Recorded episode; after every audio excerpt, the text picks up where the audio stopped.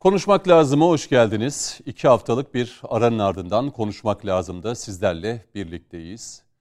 Tabii yaşadığımız büyük bir felaket var, yıkım var, 10 ilimize etkileyen, 40 binden fazla canımızın gittiği, yüz binlerce insanımızın yaralandığı ve binlerce binanın aslında şehirlerimizin, kentlerimizin, ilçelerimizin, köylerimizin de büyük bir hasar aldığı, e, darbe yediği, e, adeta depremler fırtınasını e, yaşadık ve hala da yaşıyoruz.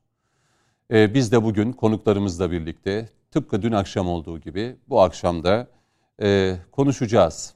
İşin uzmanları da aramızda onu da belirtelim.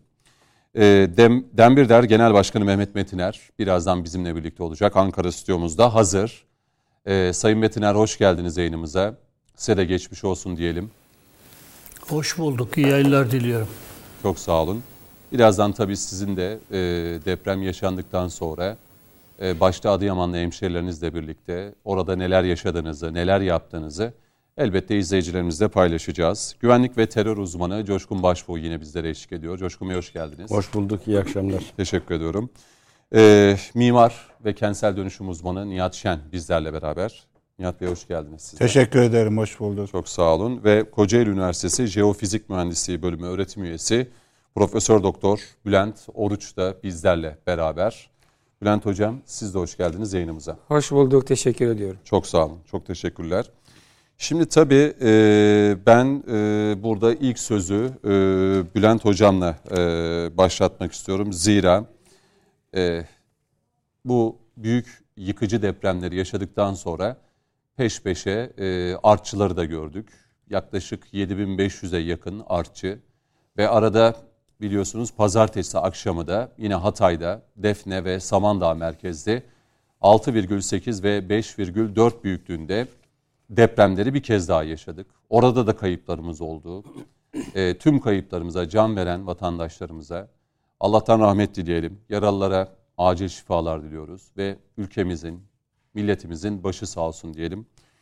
Şimdi e, görseller üzerinden gideceğiz aslında. E, biz ilk görseli e, yönetmenimden isteyeceğim ve Bülent Hocam sizle beraber yavaş yavaş isterseniz e, biz ekrana doğru birlikte gidelim. Bülent Hocam buyurun. E, yavaş yavaş o görsele doğru hareket ederken.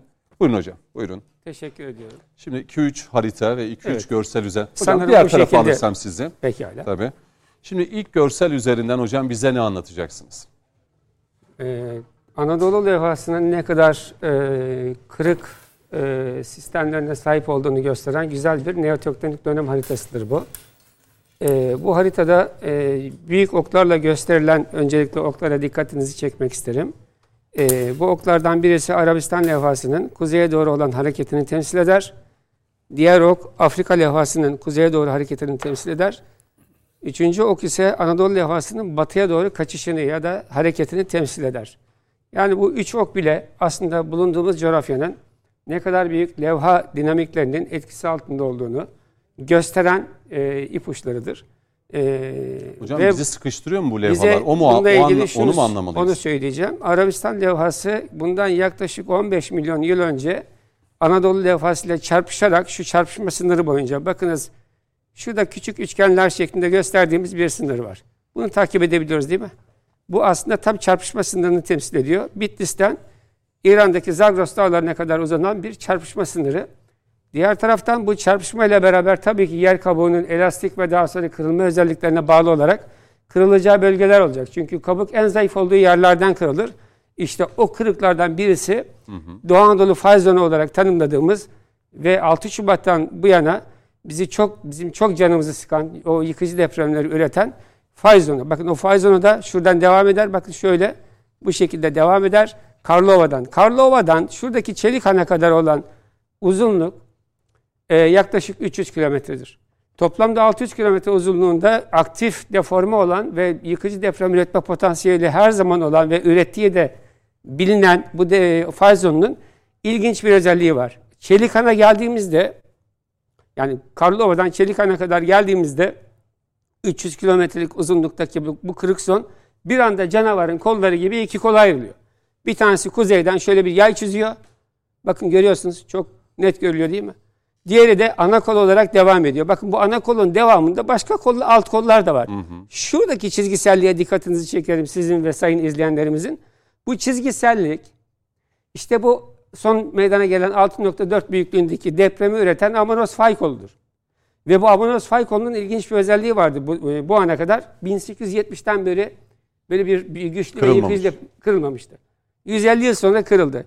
Bakınız aslında bu depremleri, hani bu aslında bu tektonik harita, depremleri belki daha sonra ele alırız. İsterseniz faylardan gidelim. Hocam daha ben sonra deprem etkinliğine geçelim. Şimdi bu isterseniz. Arabistan tabakası Evet. ve Afrika e, bizdeki fay hatlarının sürekli canlı tutmasını ve e, aktif hale getirmesini e, bu sıkıştırma sorusunda mı yaşıyoruz Evet. biz? Şimdi ve bu as- uzun yıllarca da devam edecek devam edecek. Aslında bunun tabii hani yer bilim e, bağlamında baktığımız zaman e, paleotektonik dönemle ilgili süreçleri anlatmaya kalkarsak tabii uzun olacak ama şu kadarını söyleyeyim izin verirseniz. Aslında Arabistan'ın bulunduğu yerde yani bundan mesela 360 300 360 milyon yıl önce şöyle uzaydan bizim coğrafyamıza baksaydınız ne Türkiye'mizi burada görecektiniz, ne Arabistan'ı burada göre- göre- görecektiniz, hiçbir şey göremeyecektiniz. Çok daha farklı bir Evet yani vardı. şu bölgede Tetis Okyanusu adını verdiğimiz bir okyanus vardı. Arabistan Afrika ile bitişikti. Ama bu hareket o zamandan beri devam etti. Ee, kuzeye doğru hareket devam etti. Arabistan Afrika'dan ayrıldı Kızıldeniz boyunca. Ayrıldıktan sonra bu platform geldi bizi sıkıştırmaya başladı. Anladım. Ne zaman? 15 milyon yıl önce sıkıştırmaya başladı. Peki bu fay zonları ne zaman oluştu? Yaklaşık 11 milyon yıl önce. Hemen çarpar çarpmaz bu fay zonları oluşmadı. Birkaç milyon yıl geçti. Peki dünya coğrafyasına baktığımız Evet. hocam bu ar- e, bizim bu Anadolu toprakları Evet. dünyada yaşayan ve en aktif e, coğrafya diyebilir miyiz? Çok güzel. Yani dünyada örneği olmayan türden depremler üreten fay zonlarına sahibiz. Biz Tabii ki. bu Anadolu toprakları. Tabii ki. Doğu Anadolu fay zonuyla bunu zaten hepimiz görmedik mi? Dünyada örneği yok bakınız. Yani e, üç yıkıcı depremin Yani Çok Japonya, kısa- Endonezya yok. oradakilerden çok Oralar daha çok daha farklı tektonik kuşaklar. Yani okyanusal levhanın kıtasal levha altına daldığı, evet tabii ki sıkışma sıkışma rejiminin geliştiği ama dalma batma zonları üzerinde gelişen depremler söz konusu orada. Oranın bir avantajı varsa, tabii avantaj diyebiliyorsak, çok derinde meydana geliyor bu okyanusal e, dalma batma zonlarında. Ama bizim bir de şöyle bir dezavantajımız var. Kısa, kıtasal deformasyon kuşaklarında depremler çok sığ derinlikli gelişir. Ve Anadolu levhasını ben burayı çalıştım. Doğu Anadolu bölgesiyle ilgili e, uluslararası makale yayınladım e, birkaç sene önce. Ve buradan şunu gözlemledim ben. E, bizim e, şu Arabistan levhası rigid bir levhadır. Yani rigidlikten kastım şu. Bu e, levhanın kabuğu ince ama kabuğun altındaki litos- litosferik mantosu epey kalın. Dolayısıyla kabuk artı litosferik manto eşittir litosfer ya da levha dediğimiz şey. O geliyor o kalınlıkta, o rigidlikte gelip bizim Anadolu levhasına vuruyor. Bizim vurdukça e, da bu depremler ortaya çıkıyor. sadece depremler olmuyor. Ona da iz- mesela Doğu Anadolu platosunun dağ kuşaklarının meydana gelmesi bu sıkışmanın ürünüdür. Diğer taraftan tabii ki bu kırık zonlar oluşmuştur. Kuzey Anadolu fay zonudur ama ben farklı yönden bir yaklaşayım. Daha depremleri çok konuşacağız ama bu faylar faydalıdır biliyor musunuz? Neden? Ne, na- nasıl faydalı olabilir? Eğer biz Bu fayların Yer- oluşması bizim için faydalı mı? faydalıdır. Eğer biz yer Allah'ın yer kabuğunda e, bahşettiği o dinamikleri akıl ve bilim ışığında bilebilseydik, öğrenebilseydik, ona uygun evler inşa edebilseydik hiçbir şey olmazdı. Bizim biz aslında doğayla e, savaş halindeyiz.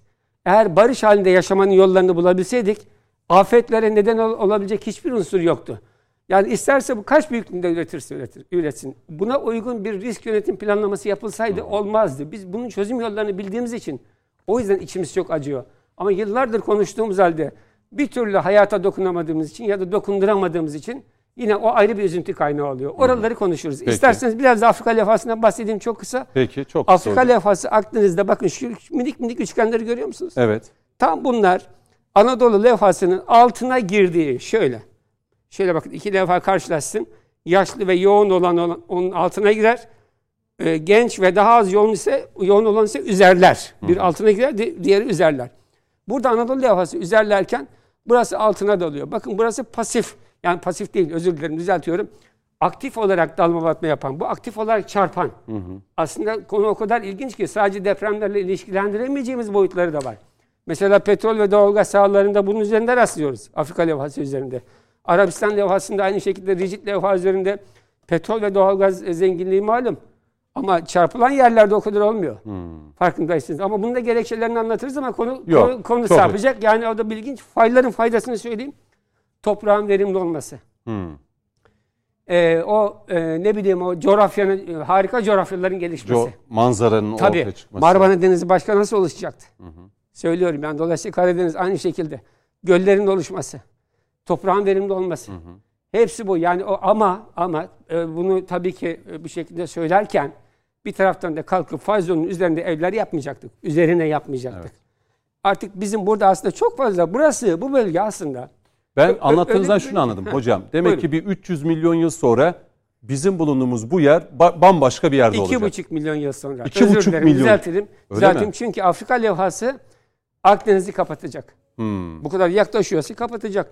Ve Libya Yunanistan'la birleşecek. Başka bir harita ortaya çıkacak. Başka bir harita çıkacak. Anladım. Tamam. Bu kadar hareketli, bu kadar yer kabuğu dinamiklerinin aktif olduğu bir gezegende depremleri başka nedenlerle açıklayamazsınız. Biz de en aktif olan noktadayız. Alp Himalaya kuşağının en aktif bölgesiyiz. Bölgesi. Bakın e, İtalya'nın kuzeyinden tutun, Alp dağlarından, e, Tibet platosuna kadar gelin. O bir kuşak, bir dağ kuşağıdır. Yani Gondwana kıtasının Bu Alplere kadar giden olan- Lavrasya tabii.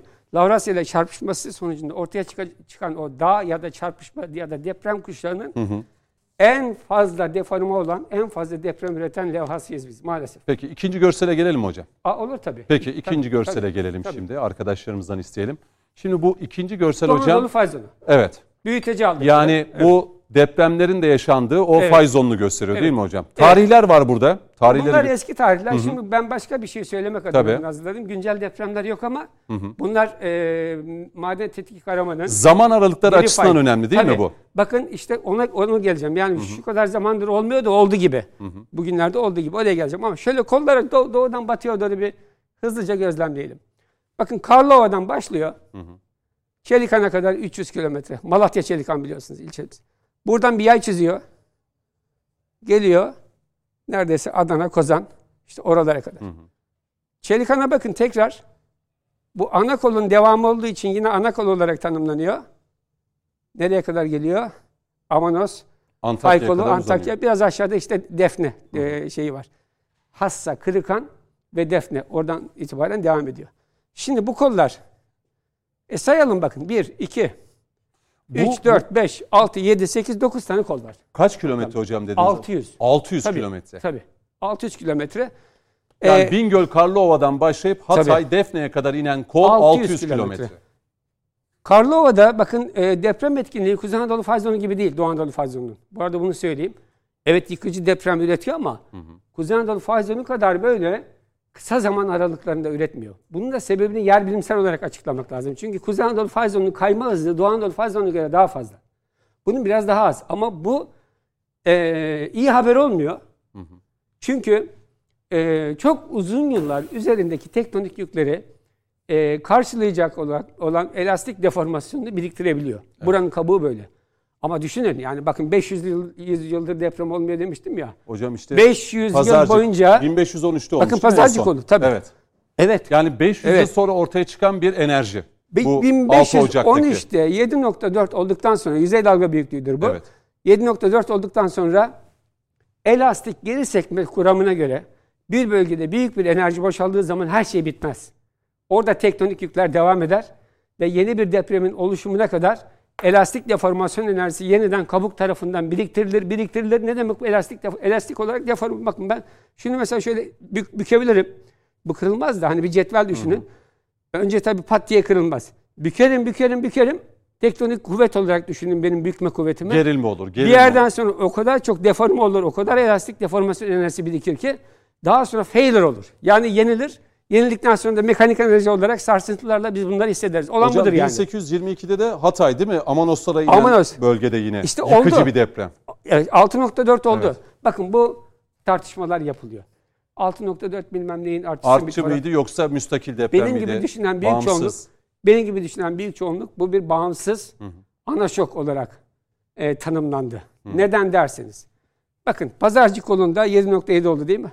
Burası farklı bir kol değil mi? Hocam 6 Şubat'ta burası mı kırıldı? Şu Evet. mavi olan yer mi kırıldı? Evet. Üç- kaç kaç kilometre orası? Ee, 300 diyorlar. 300 300 300 değil. mü? 300 zaten buradan buraya kadar olan 300 de. Hmm. Zannedersem 120-130 kilometrelik Anladım. bir kol olması lazım. Bakın burada deprem meydana geldikten sonra Kahramanmaraş Elbistan'da biraz kuzeydoğusunda. Şimdi 9 saat sonra değil mi? Evet. Nasıl açıklayabiliriz bunu? Pazarcık ve Elbistan. Tamamen gerilme transferiyle açıklarsınız. Gerilme transferi sismolojide var olan bir gerçektir. Yani buradaki e, şey hareket etti, enerjiyi boşalttı.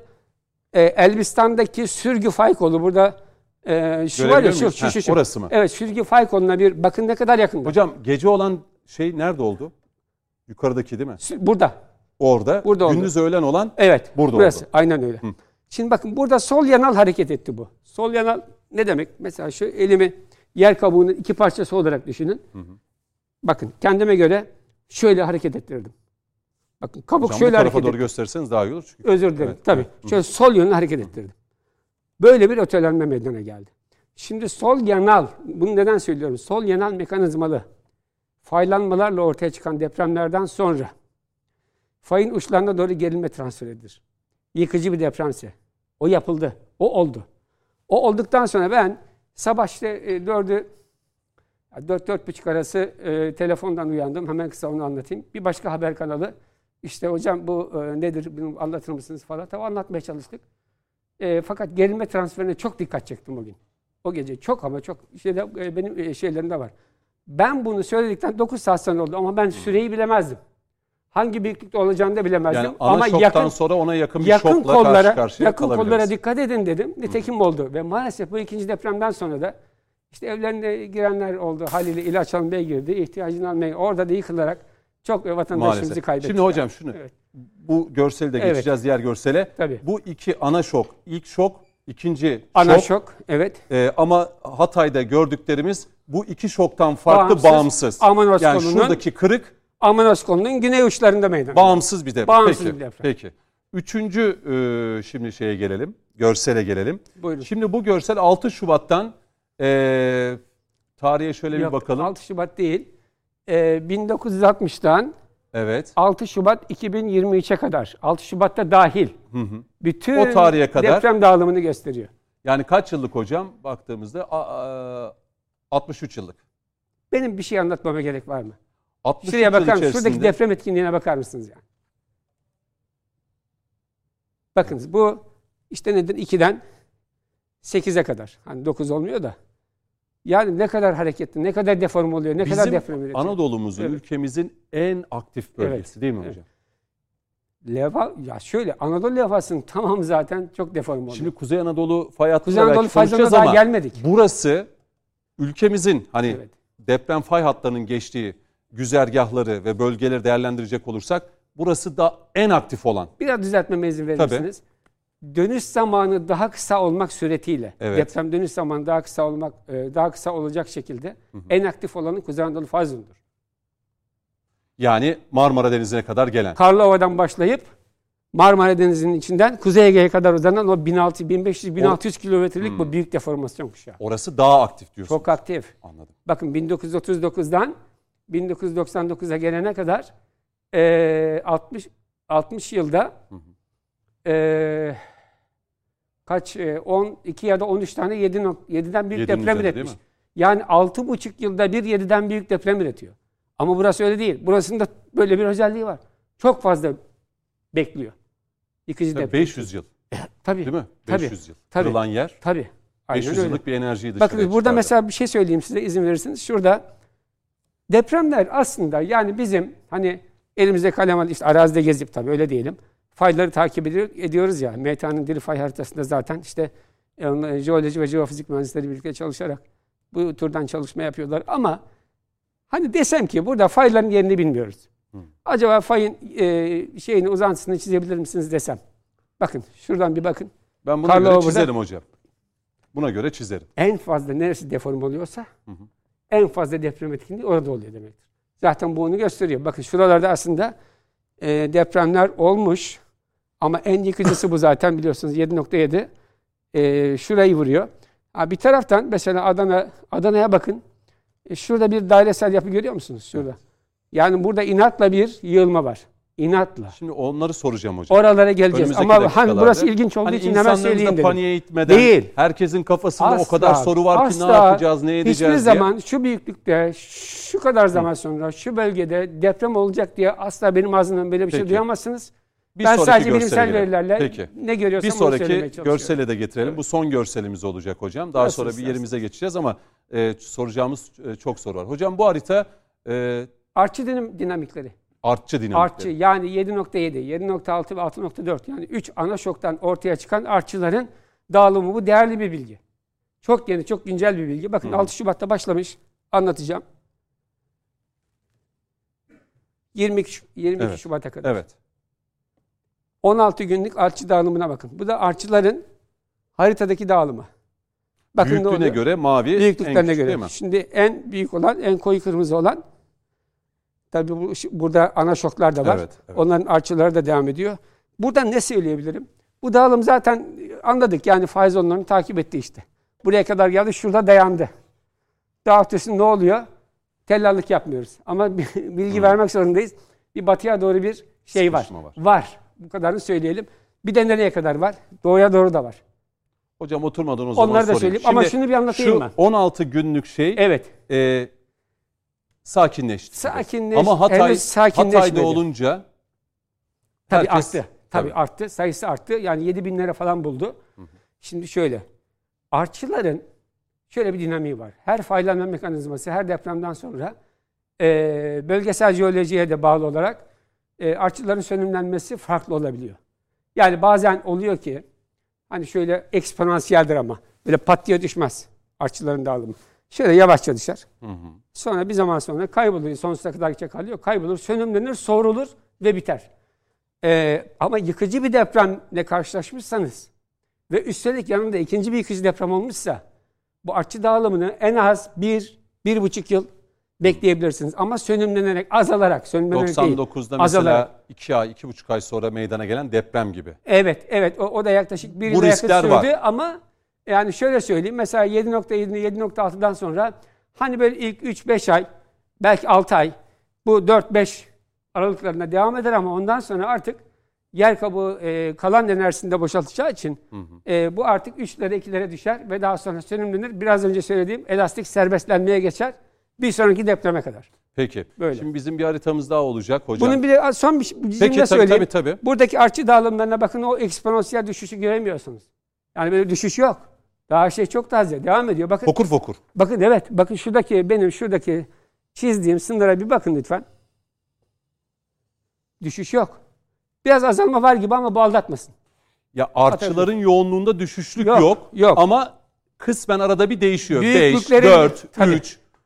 Değişiyor. Yoğunluk aynı. yoğunluk aynı. Yoğunluk aynı. Yoğunluk aynı. Biraz e, büyüklüğü düşerek gidiyor. Büyüklüğü düşerek. Evet. E, gidiyor. ne zaman sönümlenir derseniz dediğim gibi artçı Bu dinamikleri bir yıla kadar uzanabilir. olabilir. Bir yıla En büyük artçılar oldu ama. oldu. 7.7'nin de oldu, 7.6'nın da oldu, 6.4'ün de oldu. Böyle depremlerden sonra en büyük artçı çok fazla beklemiyor. Ya biz bundan sonra altının üzerine çıkan Yok, hayır, hayır. artçılarla bu bölgede Yok bu bu bölge için artık bunu söylemeyelim. Ama başka bir kolda 6'dan daha büyük bir ana şok olabilir mi? Olabilir. Hocam bilim insanısınız. Bilim insanları olarak pek çok e, arkadaşınızla konuşuyorsunuz, görüşüyorsunuz. Ya bu haritalar üzerinden vatandaşlarımıza anlatıyoruz. Sizi şaşırtan nedir burada? Bu bu 16 günlük süreç içerisinde dünyada mesela biz yayın öncesinde dediniz ki dünyada hiç görülmemiş bir olay yaşadık burada. Bu faiz zonunda. İki şey şaşırtıyor. Birincisini Evet. izin verin söyleyeyim. Birincisi eee, bu kadar sık aralıklarla bu kadar yıkıcı depremlerin aynı deformasyon kuşağına yakın yerde oluşmuş olması 9 saat arayla bir başka ana şokun sonra 2-3 gün arayla diğer başka bir ana şokun olduğu bir örnek dünyada göremezsiniz. Yok. Bakın iddialı söylüyorum bunu. Yok örneği yok. İkinci şaşırtan konuya e, izin Tabii. verirseniz o da bu kadar can kaybı. Bu kadar. canım. Yani tahammül sınırını aştı. Yani biz, ben 35 yıllık akademisyenim.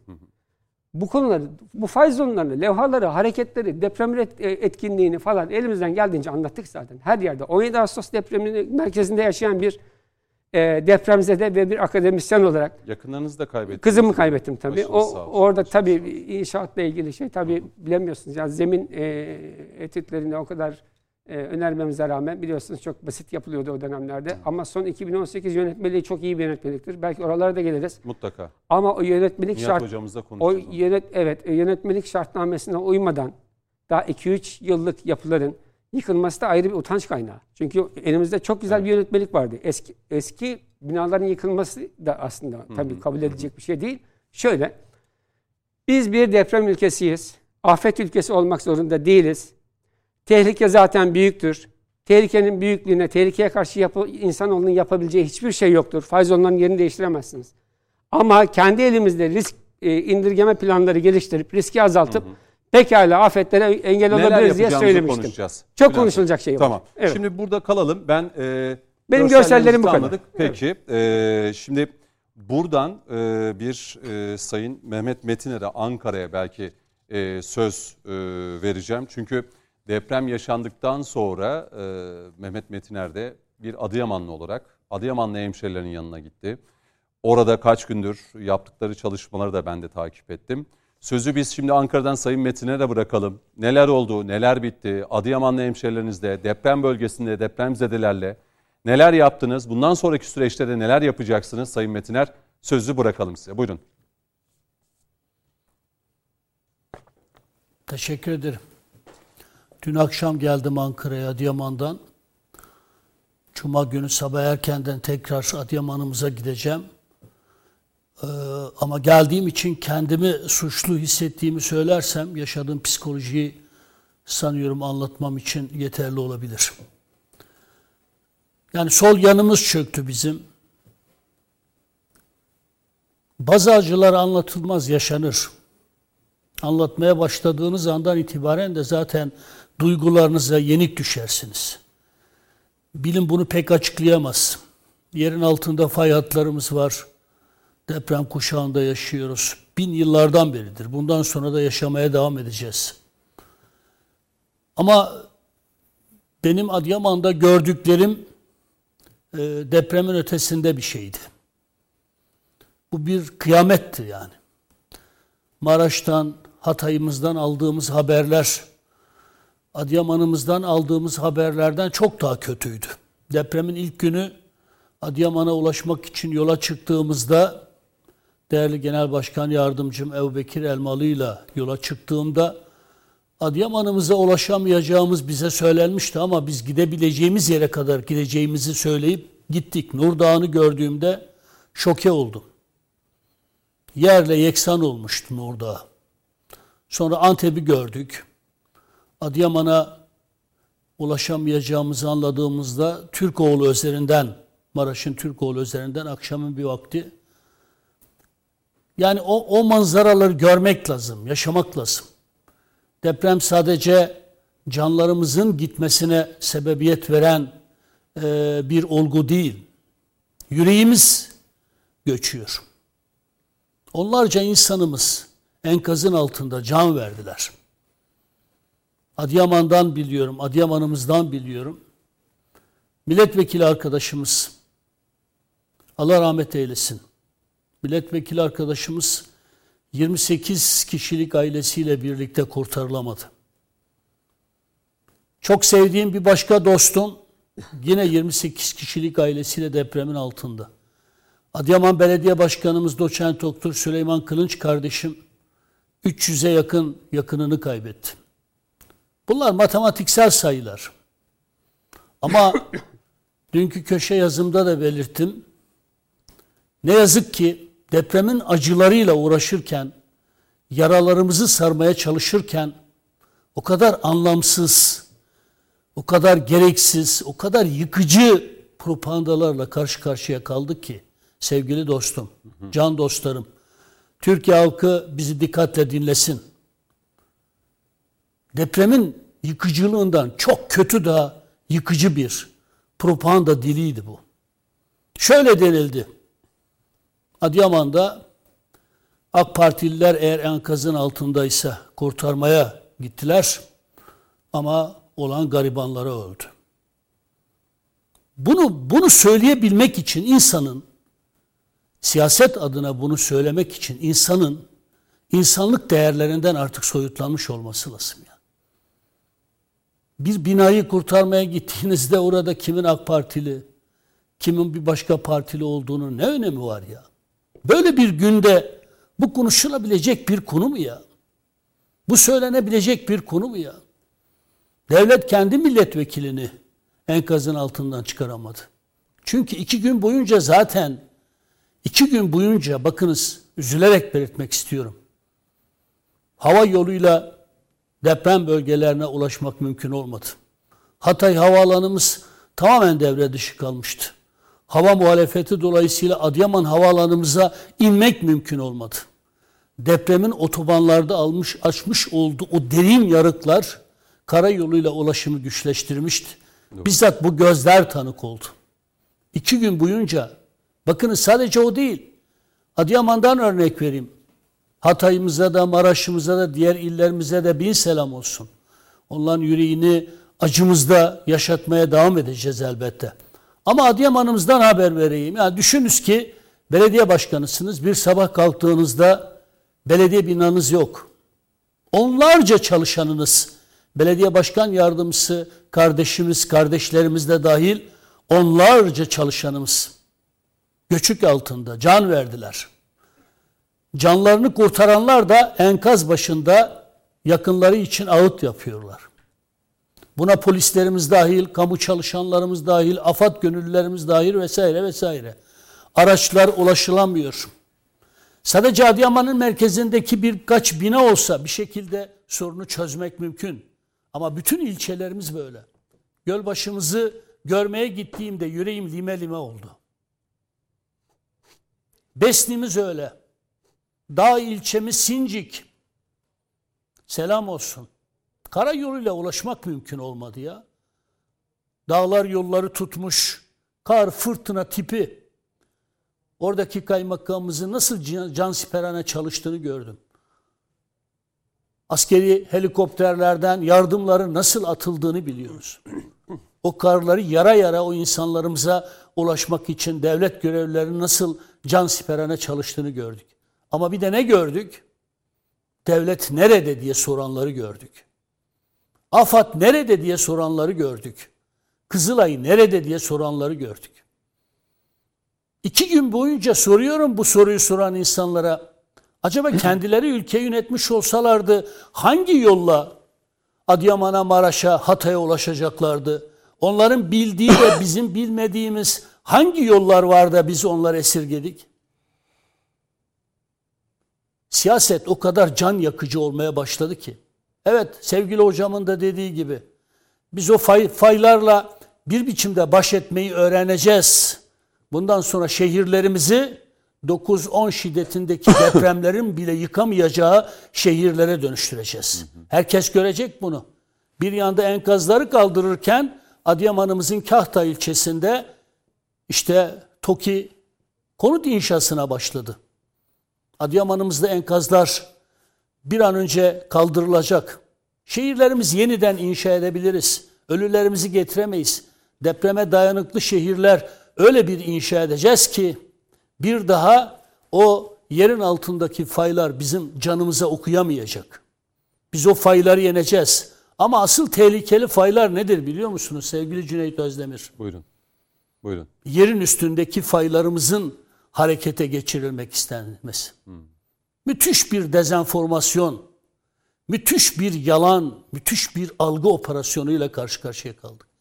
Toplumun belirli kesimlerinin birbirine böylesine acılı günlerde bile karşı karşıya getirilmesi istendi. Efendim Hatay, Samandağ, Belen, Nuseyri vatandaşlarımızın yoğun olarak yaşadığı iller olduğu için diye başlayan cümleler.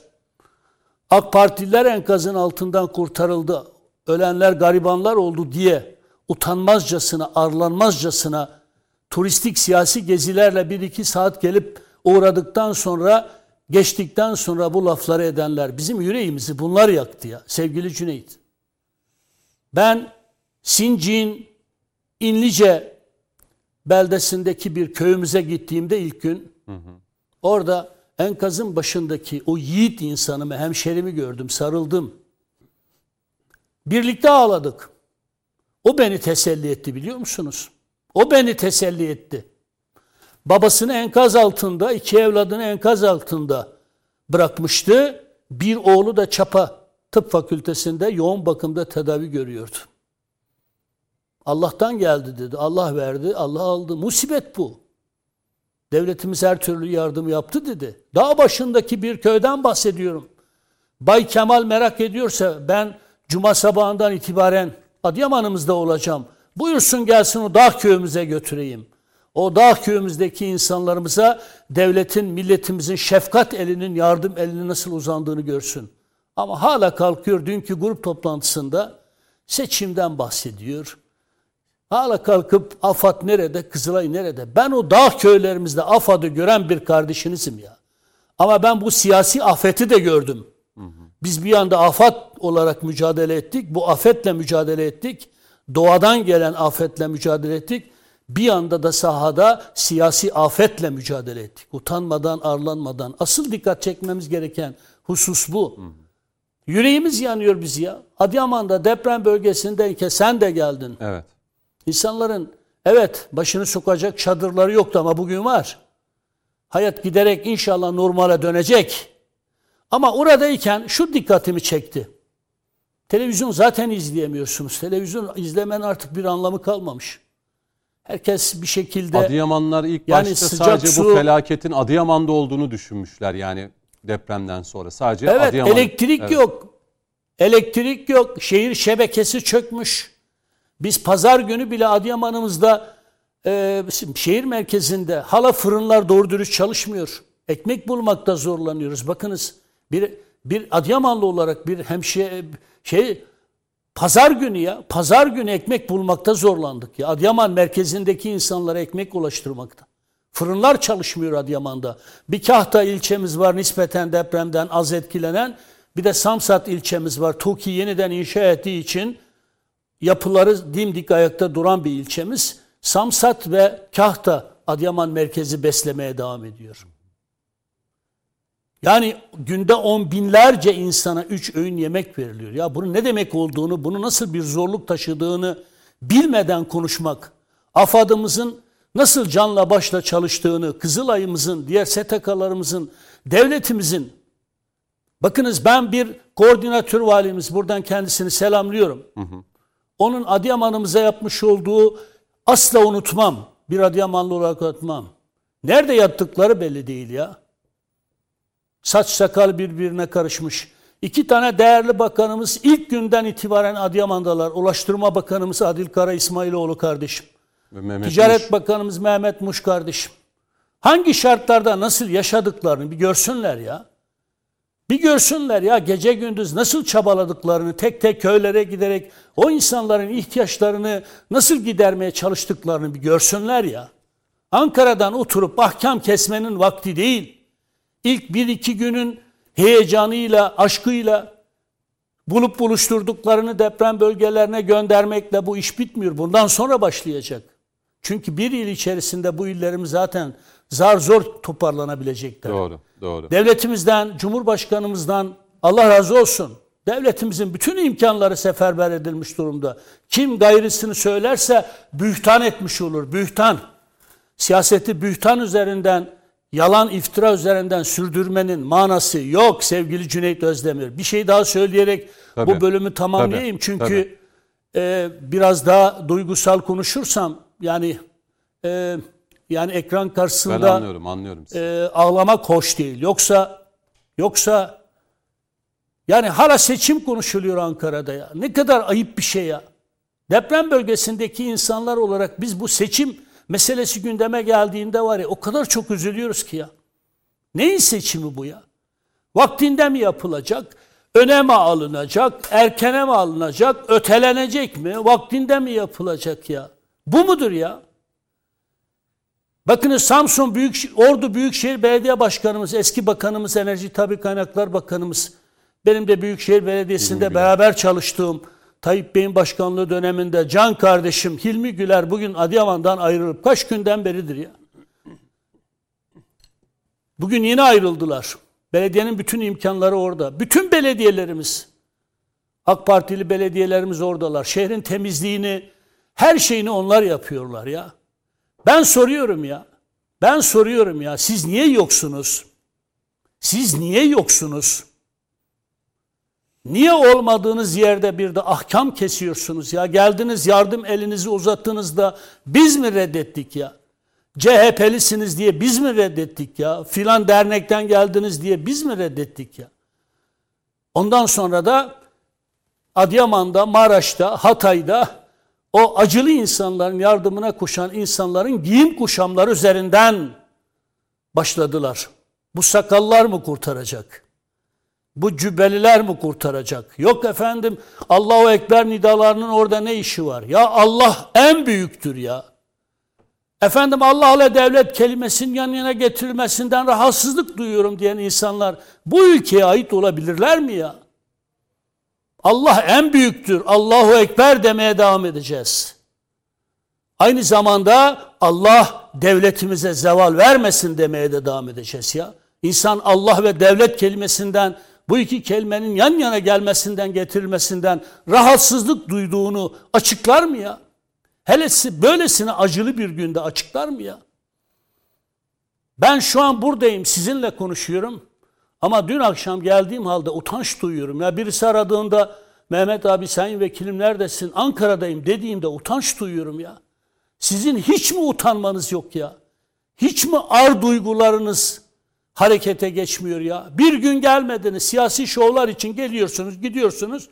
3-5 tane ayarladığınız vatandaş diyorlar ki sen genel başkan işte enkazın altındakiler AK Partililer diye kurtardılar. Diğer garibanları kimse kurtarmaya gitmedi. Ve sonra da çıkıyorsunuz televizyon ekranlarına efendim halk böyle diyor. Hangi halk ya? Gerek var mı ya böyle çiğ siyasete, böylesine insanlıktan nasipsiz bir siyasete gerek var mı ya?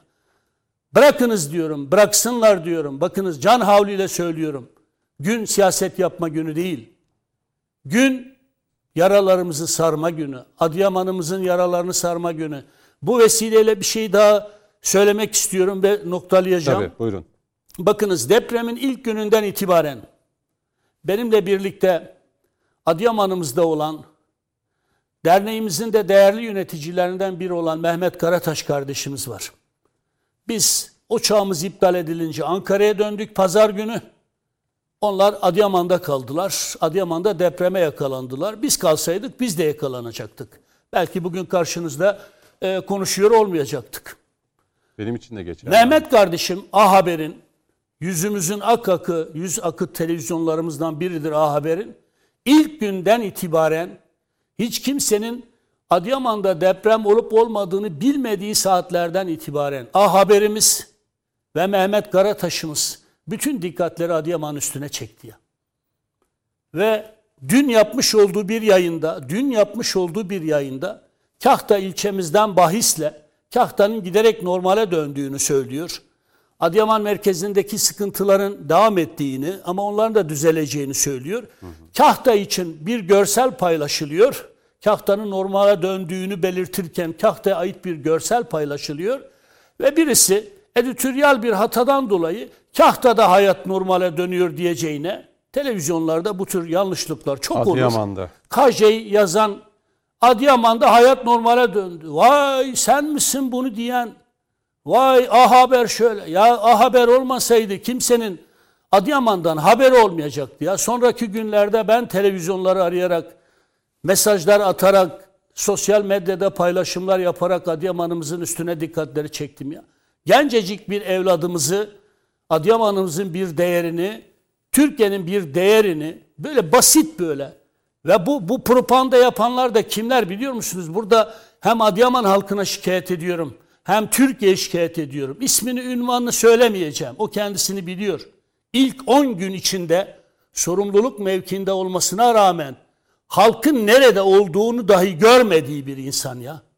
O şehir sana emanet, sana sen 10 gün boyunca neredeydin ya? Acıyarak söylüyorum, üzülerek söylüyorum. Acı. Türkiye'nin her yerinden belediyeler imdadımıza koştular. İçlerinde CHP'li belediyeler de var. Kendilerine buradan sonsuz teşekkürlerimizi iletiyoruz. Yardım elini uzatan kimsenin dinine, aidiyetine, mezhebine, siyasetine, partisine bakmayız. Herkesine müteşekkiriz. Ama Mehmet Karataş'ı A Haber'i bugün haksız yere, yanlış yere linç etmeye kalkışanlar.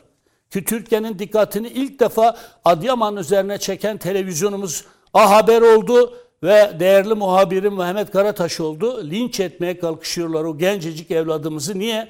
A Haber'de işte Erdoğan yanlısı olduğu için AK Parti. Bunu linç edenlerin hiçbirini de sahada görmedik. İlk 10 gün içerisinde sahada yoktular. Şimdi yeni yeni çıkmaya başladılar. Ve A Haber üzerinden, şey üzerinden depremi sanki kendileri savunuyor. Felaketin en başından itibaren sahadalar. Bunlar ayıp şeyler. Bir Adıyamanlı'ya yakışmaz. Gencecik kızlarımızı, oradaki muhabir kızlarımızın telefonlarını nereden bulmuşlarsa arayıp tehdit etmeler, hakaret etmeler. Bunlar, bunlar Adıyamanlılığa yakışmaz, delikanlılığa yakışmaz. Bunları kınıyorum bu vesileyle. Peki. Türkiye müşteri olsun. Düştüğümüz yerden kalkacağız. Göreceksiniz. Ölülerimizi getire, getiremeyiz.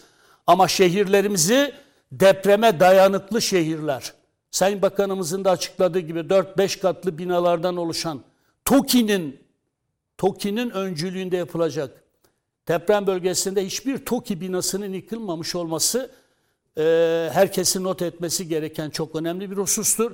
Belki sonraki Tabii bölümlerde tabii mutlaka söz e, vereceğim yine. söyleyeceklerimiz Neler olabilir. yapılıyor, neler yapıyorsunuz Kentsel diye. dönüşüme karşı çıkanlar, kentsel dönüşümü ransal dönüşüm diye propaganda edenler bugün bir an önce kentsel dönüşüm yapılmazsa İstanbul'da da büyük yıkımların olacağını söylüyorlar. Günaydın.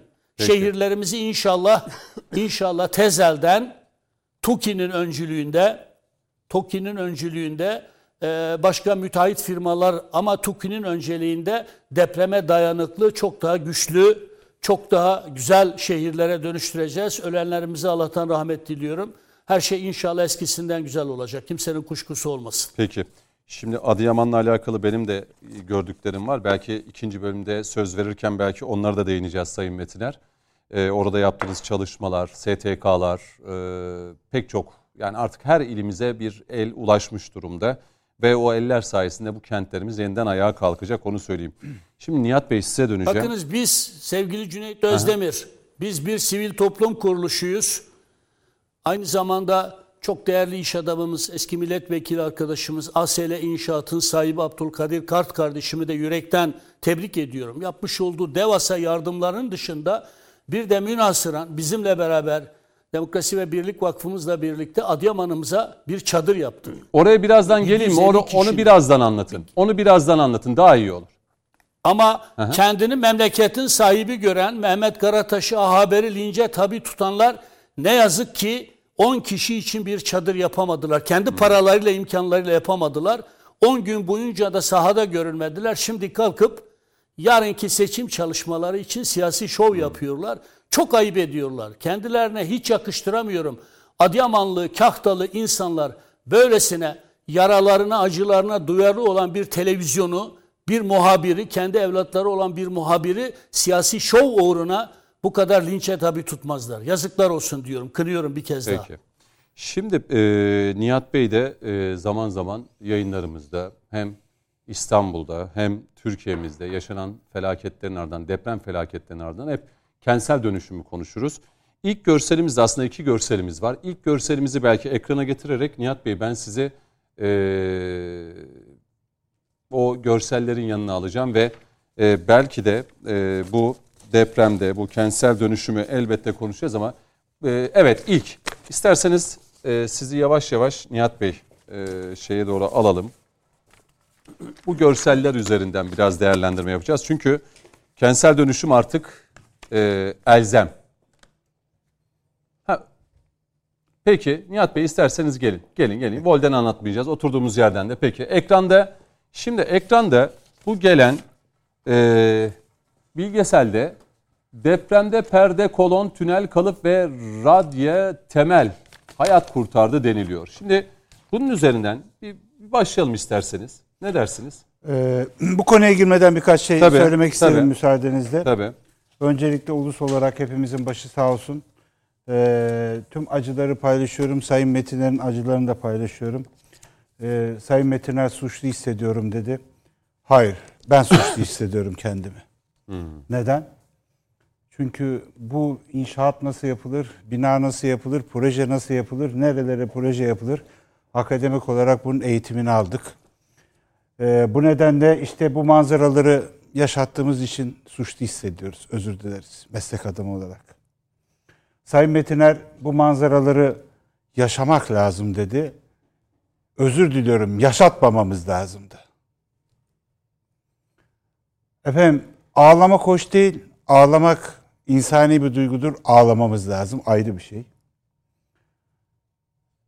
Evet siyaset hakikaten can yakmaya başladı. Ama maalesef e, siyasetle yönetiliyoruz. Tabii. Tek bir binanın yıkılmasını tabii kabul etmem mümkün değil. Meslek hayatının üçte ikisini buna adamış bir meslek adamı olarak konuşuyorum. Suçlu hissediyorum. Keşke daha az uyusaydım. Suçlu hissediyorum. Keşke Türkiye'nin her yerine gittiğimden daha fazla gitseydim. Terörden sonra en önemli konu olan kentsel dönüşümün önemini keşke hiç Çok daha uyumasaydım, fazla daha fazla, anlasaydım. Sizleri rahatsız etseydim. Siyasetçileri rahatsız etseydim. Onun için önce Sayın Metiner ben kendimi suçlu hissediyorum. Tabii gün siyaset yapma günü değil. Yıllardır hep bir hususa dikkat çekmek istiyorum. Terörden sonra en önemli konudur diyorum. Kentsel Tabii dönüşüm. terör bizim ulusal bir meselemiz. Milli güvenliğimiz. Ama terörde kaybettiğimiz canların kat ve katını bir dakikalık, bir, bir buçuk dakikalık bir depremde maalesef kaybediyoruz. Kendimi suçlu hissediyorum.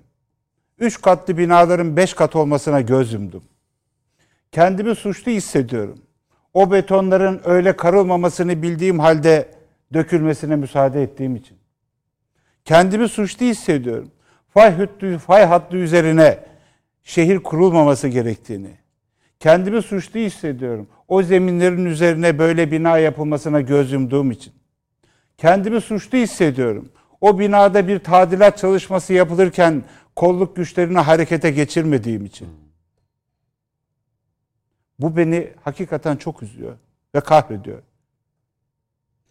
Evet, suçlu hissediyorum. Belki bu bilgi, deneyim, tecrübemizi devlete, millete hizmet noktasında daha fazla siyaseti zorlasaydık da oralarda hizmet etseydik. Evet, sevgili hocam çok güzel anlattı. 85 milyon insan sevgili Cüneyt Bey, Türkiye'nin fay hattı üzerinde olduğunu herkes ezberledi. Nereden ne geçiyor Nüfus biliyor. yoğunluğumuzun yüzde sekseni galiba. Ha, şöyle hayır. Türkiye coğrafyasının yüzde 66'sı Türkiye nüfusunun da yüzde 71-72'sini ilgilendiren bir konu. Fay hattını öğrendik ama yıllardır binalarımızın ne kadar kötü olduğunu söylememize rağmen istediğimiz kadar hızlı hareket edemedik. Bu sadece bir hükümeti ilgilendiren mesele değil. Bu binalar 20 yılda 15 yılda yapılmadı. 40 yıldır, 50 yıl öncesi yapılan binalar. O günkü şartlarda yapılan binalar. Ama bilime, hesaba, kitaba inanıyorsak mevcut yapı stoğumuzun da yüzde kırkının olası bir doğal afetlere karşı olmadığını da biz bilinçli insanlar olarak sizler vasıtasıyla her zaman bunu duyurmaya çalıştık.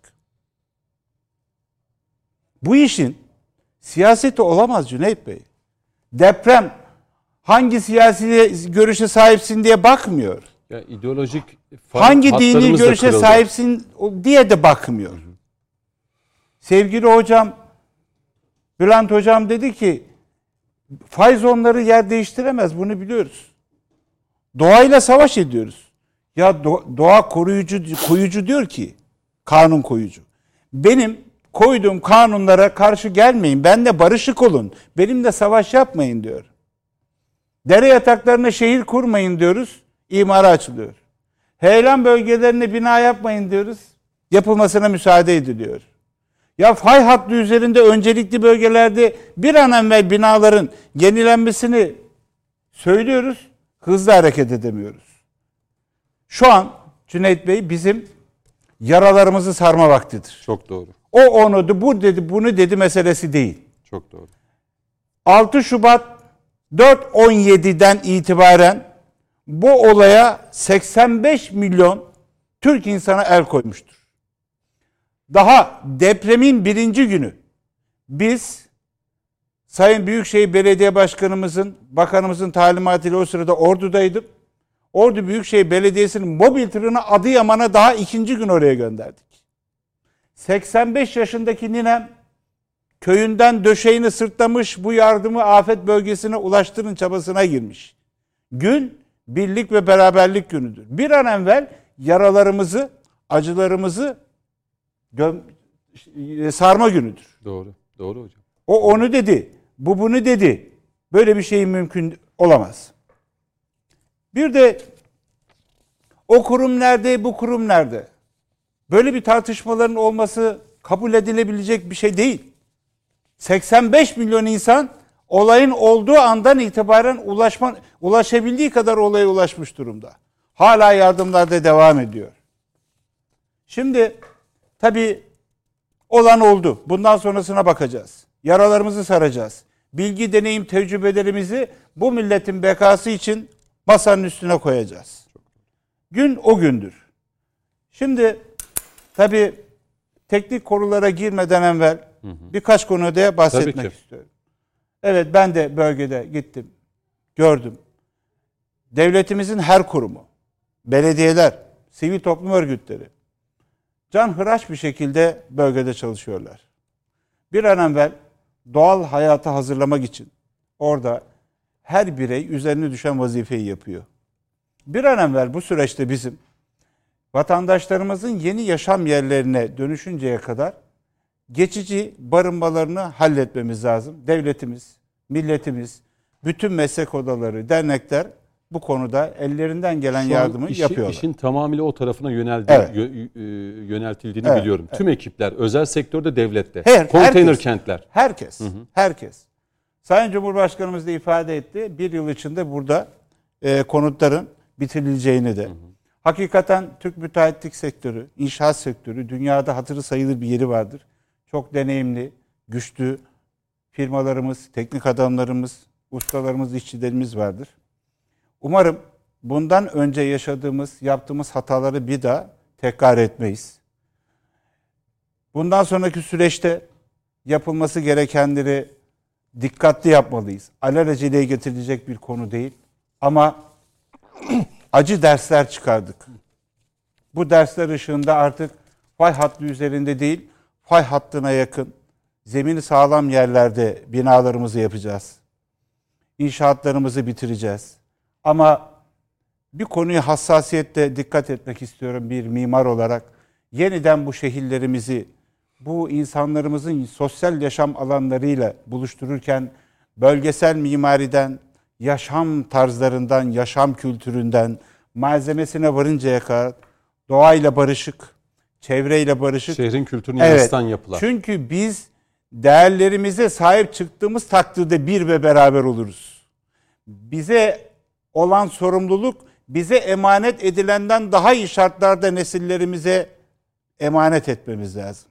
Bu bilgi bizde var. Bu meleke bizde var. Bu nedenle inşaatlarımızı da mesleki ahlakı ön plana alan. O yüzden konuşmamın başında Tam o zaman şöyle araya gireyim. dedim. Dün e, deprem yüksek inşaat mühendisi bir konuğumuz vardı. E, müteahhit, yüksek de yani yüksek inşaat mühendisi ve mimarlar. Yani hep bir sorunun yaşandığını belirtiyor. Mesela biz diyor e, inşaat yüksek mühendisleri için artık biz üçüncü dördüncü sıradayız. Yani mimar geliyor diyor ki ben bu salon ya da işte kirişler daha şey olsun, salon daha işte hoş. Yani bir makyaj, bir süs, binanın daha hoş görünmesi için mimar başka bir şey söylüyor. İnşaat yüksek mühendisi diyor ki bakın burada öncelik hani emniyet olmalı, yapı daha sağlam olmalı.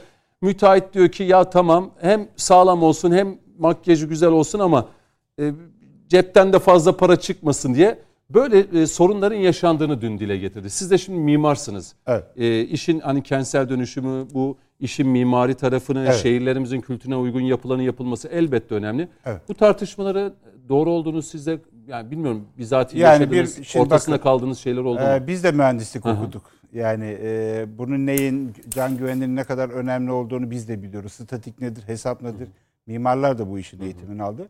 Böyle bir tartışma yersiz bir tartışma. Bilim birbirinden ayrılmaz. Yani bizler hayali gerçeğe dönüştürürken can güvenliğini yok sayamayız. Mutlaka. Yani bilimi yok sayamayız. Bütün mühendislik dalları bu insanların yaşam şekillerini oluştururken ortak çalışma yaparlar. Böyle bir e, ben e, tartışmaya e, açmayı Anladım. yersiz Peki, buluyorum. peki. Böyle bir şey mümkün değil.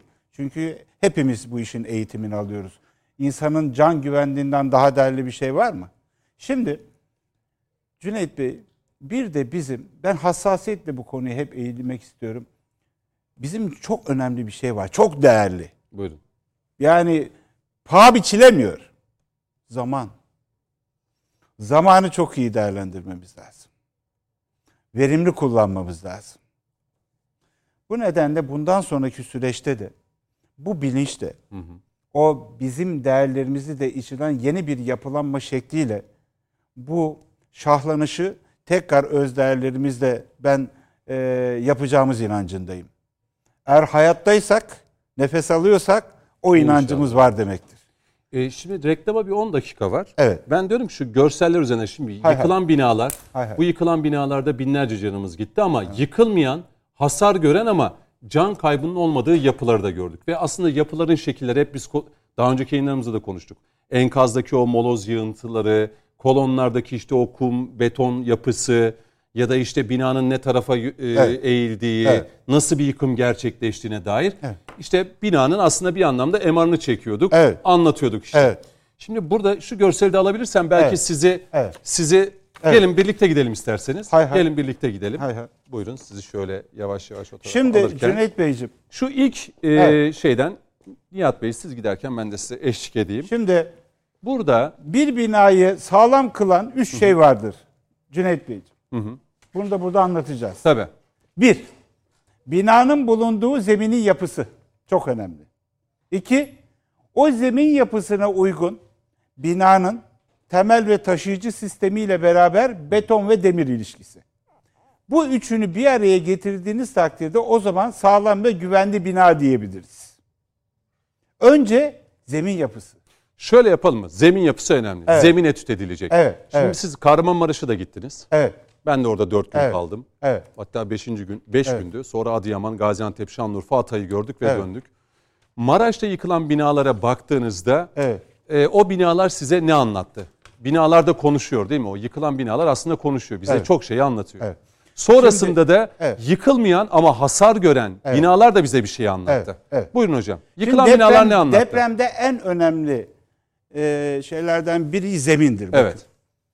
Deprem bölgelerini incelediğimizde baktığımızda zemin sıvılaşması, zemini yumuşak olan bölgelerdeki binalar tekniğine uygun, o zemin yapısına uygun yapılmamasından kaynaklı Yıkım oldu. yıkım oluyor. Ve çoğu bina Peki öyle. kitabına uygun teknik her şey düzgün yapılsaydı o yumuşak zeminde de binalar ayakta kalır Tabii mıydı? ki.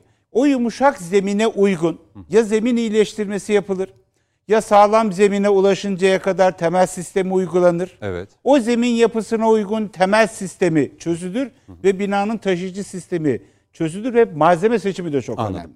Peki bu radyo temeli Evet hep sonra duyuyoruz. temel geliyor. Bakın zemin yapısına göre binanın temel sistemi. Çoğu bina baktık orada yıkılan Evet.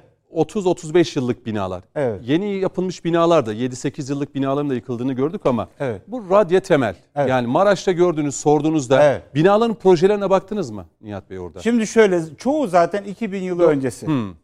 Yani Dolayısıyla o günkü projelere ulaşmak mümkün yapılan binalar, işte mütemadi temeller var, tekil temeller var.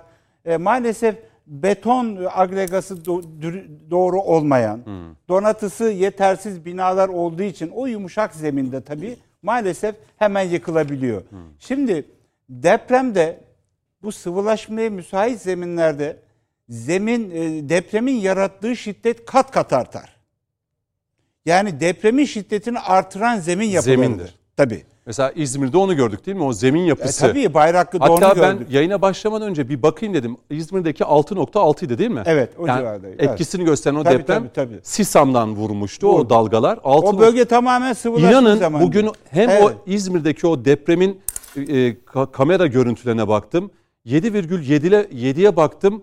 E, hani o video e, kamera kayıtlarına İzmir'deki sallanım ve e, binalardaki şey çok daha fazlaydı. O zeminden kaynaklanan değil mi? Zeminden bölge de öyle zaten. Tabii bölgede bir afet Hani şey oldu dedim yani. İzmir'deki sanki 7.7'nin de üstünde bir sa- sarsılma Zem- yaşadı. Zeminden kaynak. Zeminden. 57 kilometre açıkta olan bir deprem İzmir Bayraklı'yı biliyorsunuz orada Arada belki o 800 metre görüntüleri bulacağım. var. Evet. Arada o görüntüleri bulacağım. Hay izleyicilerimizle Hay paylaşacağım. Yani Hay hay. İzmir'deki o depremde bir görüntü var. Evet. Bina öyle bir sallanıyor ki 7.7'lik depremdeki sallantıdan çok daha fazla. Bu zeminden kaynaklı. Bu zemin. Şimdi Peki deprem- zemini sağlamak Deprem, hocam belki konusuna gireceğim ama deprem iki şekilde gelir. P dalgası dediğimiz P dalgası ile gelir. Aşağıdan yukarı bir basınç yapar. Sonra bir süre sonra S dalgası dediğimiz bir dalga yayar.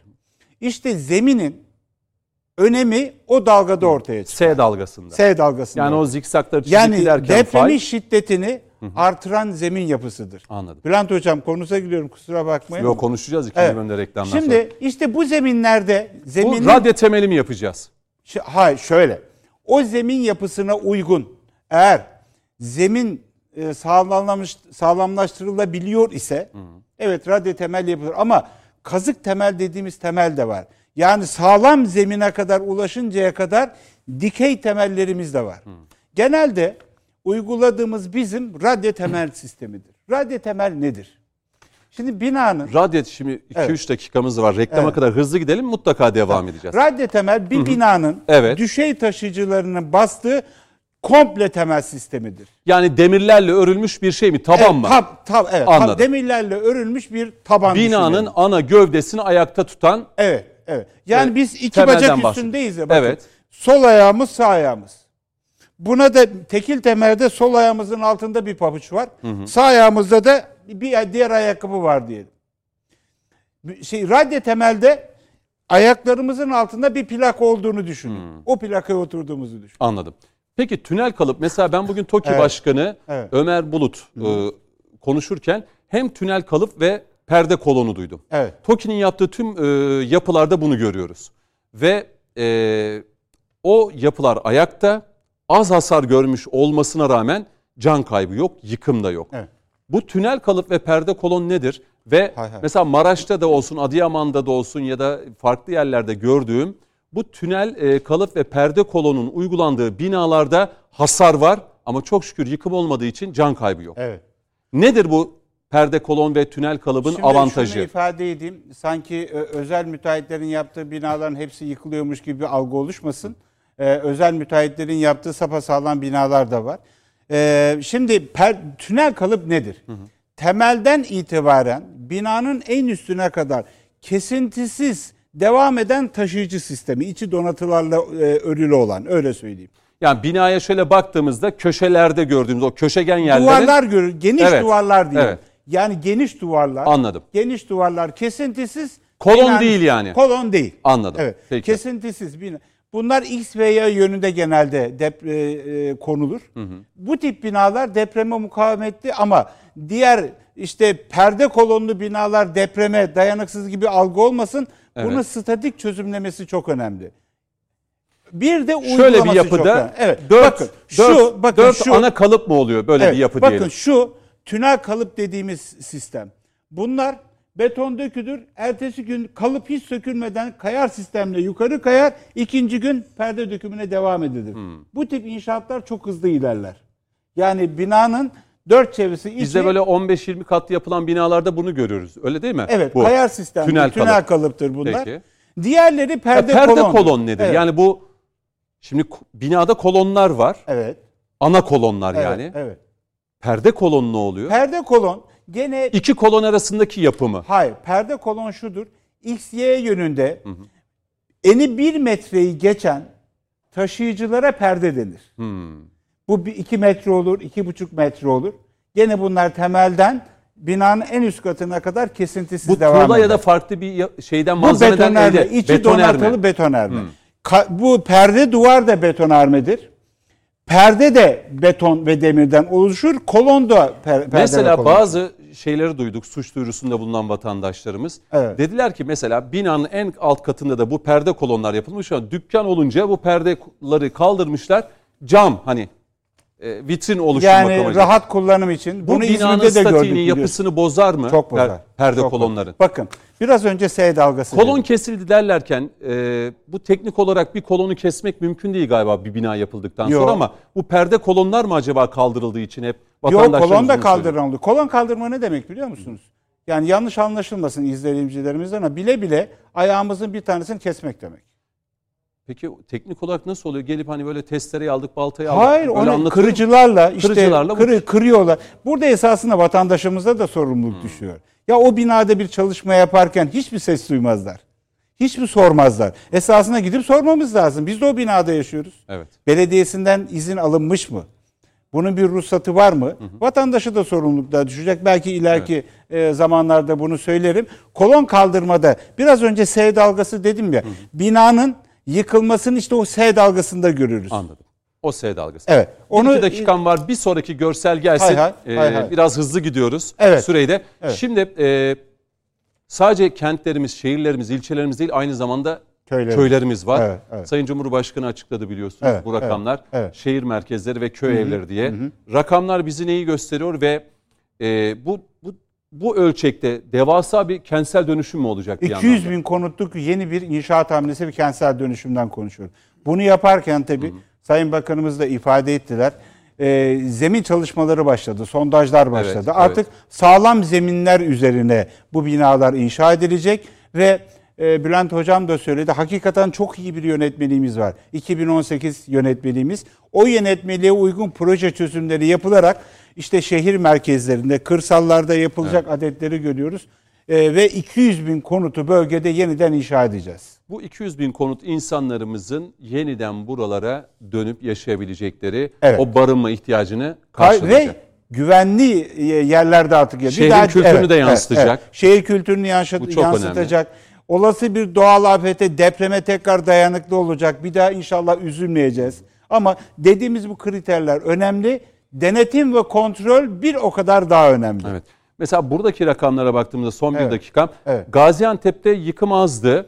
Ee, ve can kaybı Hasar da azdı. vardı. Ama hasar bina çok Evet, fazla. hasarlı Mesela bina çok e, buradaki bu rakamlara Hatay'da da baktığımızda öyle bakın. Hatay'da da 40 bin Hatay 400. zaten her yeri yıkıldı. Zaten her yeri her yeri yıkıldı ama Malatya. Evet Bakın, Malatya da dikkatimizi çekiyor. Kahramanmaraş 45 bin. Ama Gaziantep'le Malatya biraz daha hani Evet, yıkımın az olduğu, Ama hasarlı, az hasarlı olduğu ama hasar bina. çok fazla. Hasar çok Doğru. fazla. Yani o yüzden Gaziantep ölçeğinde, bir tabii. Malatya bir de ölçeğinde- bölgede devamlı sarsıntı artçı sarsıntılar devam edecek. Binalarda bu sarsıntılar her zaman tehlikeli bir tehlike boyutunu daha ileri götürür. Evet. Biz bunları gözlemleyebiliriz ama teknik arkadaşlarımız bölgeyi inceliyorlar ve orta hasar, ağır hasarlı binaların yıkımına karar vermiş durumdalar. Bu nedenle yıkılmasa bile hasarlı olduğu için Antep'te o binaların Peki. yenilenmek zorunda. Bir araya gidelim Hay hay. birlikte. Tabii. Ee, ara diyelim. Sonrasında Coşkun Başbuğ'la ikinci bölüme başlayacağız. Konuşmak lazım. Efendim devam ediyoruz. Ee, konuşmak lazım. Deprem özel e, yayını sürüyor. Ve bu bölüme Coşkun Başbuğ'la başlayacağız. Şimdi Coşkun Bey de e, tabii kaç gündür, o da gece gündüz yayınlarda sürekli uzmanları dinliyor. Sosyal medyada yaşananları biliyor ve vesaire.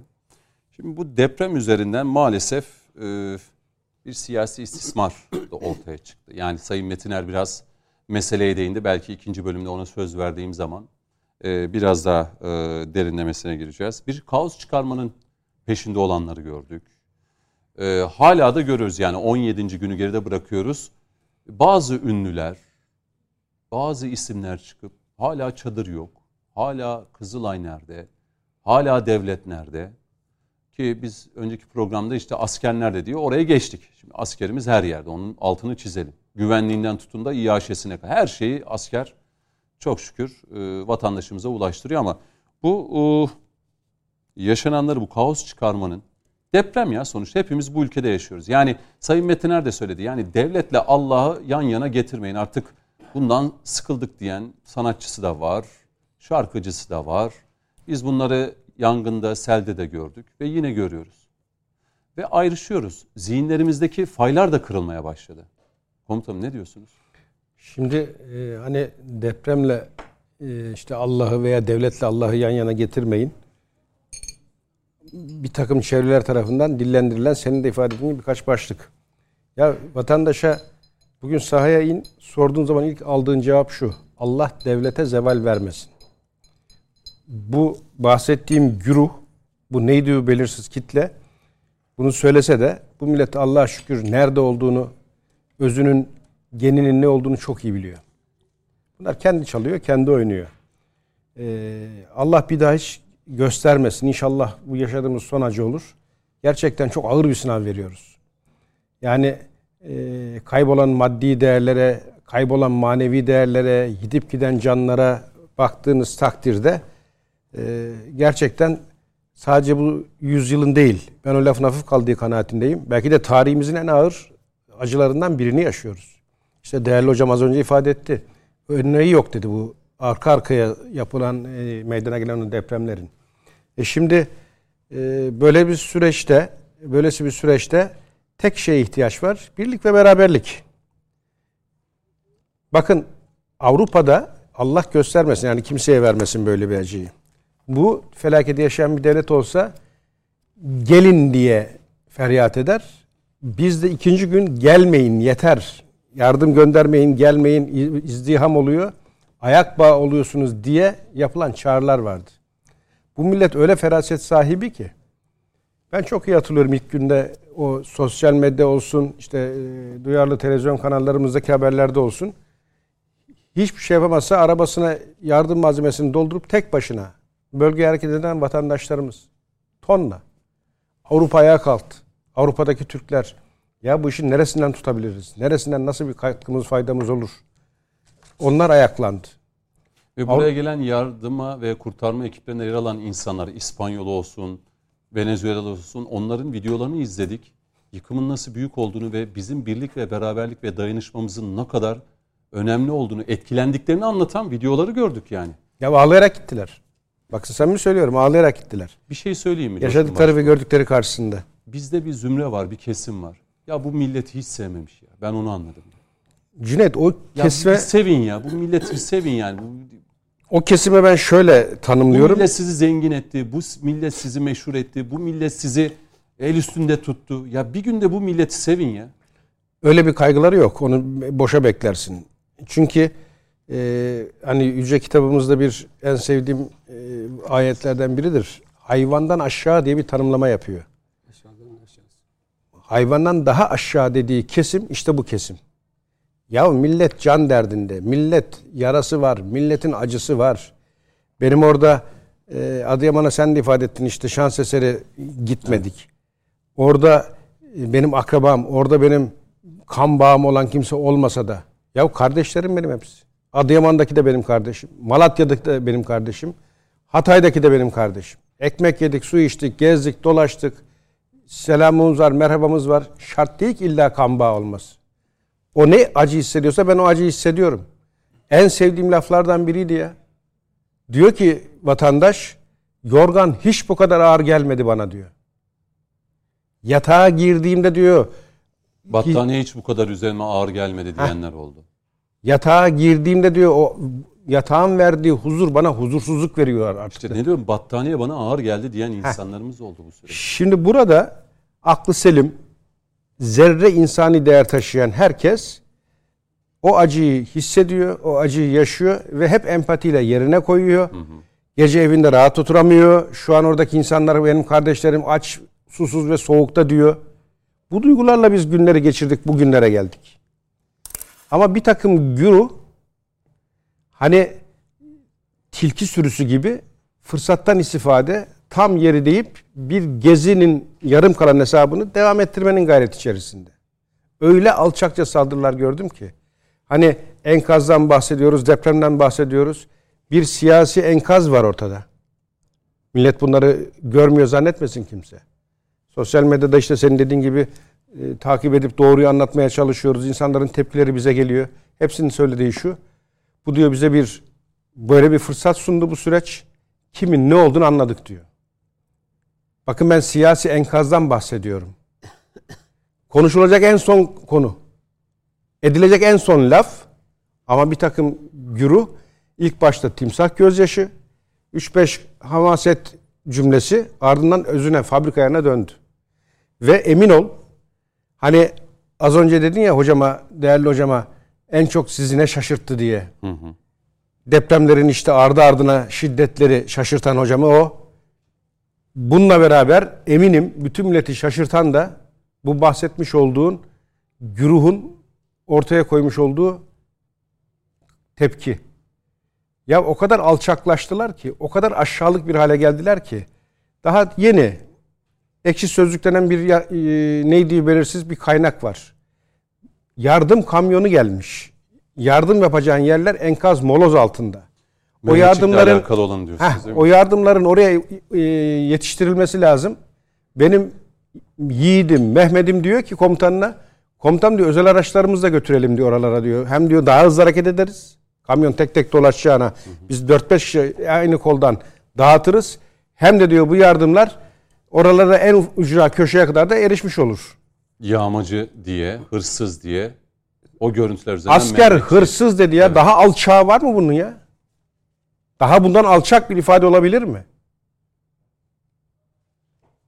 Yine az önce Mehmet abinin ifade ettiği ilgili gibi. yapılanlar da var biliyorsunuz. Ekşi sözlüğü hazır açtınız. Ya o kadar çok ki. Yani ben bir tanesini söylüyorum.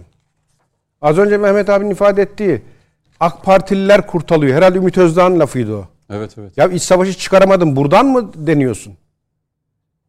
Orada insanlar can derdinde. Orada insanlar mezhebiymiş, diniymiş, ismiymiş, akrabaymış, esmiş, dost, dost bunların derdine değil.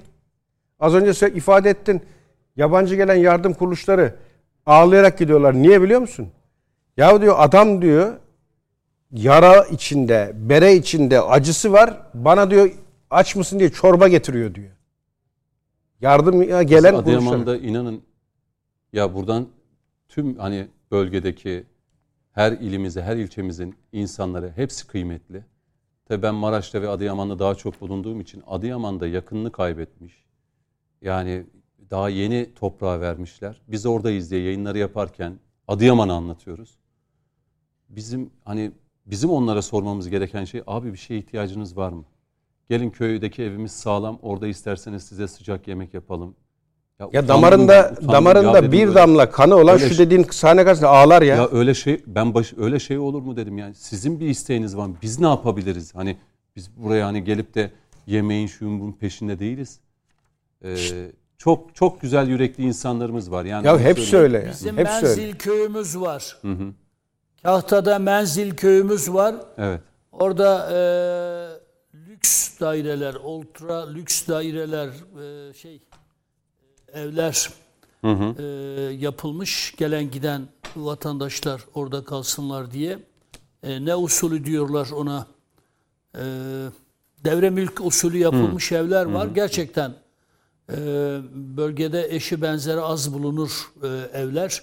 Son derece lüks evler ve e, sadece depremzedeler için ayrıldı. Evet, sadece depremzedeler için ayrıldı. Orada depremzedeler ikamet ediyorlar. E, yani evi olan herkes evini açtı. Yüreği Evet, olan evet. herkes yüreğini Yani açtı. canı yanmış, ocağı batmış. Hatta şunu gözlemledim.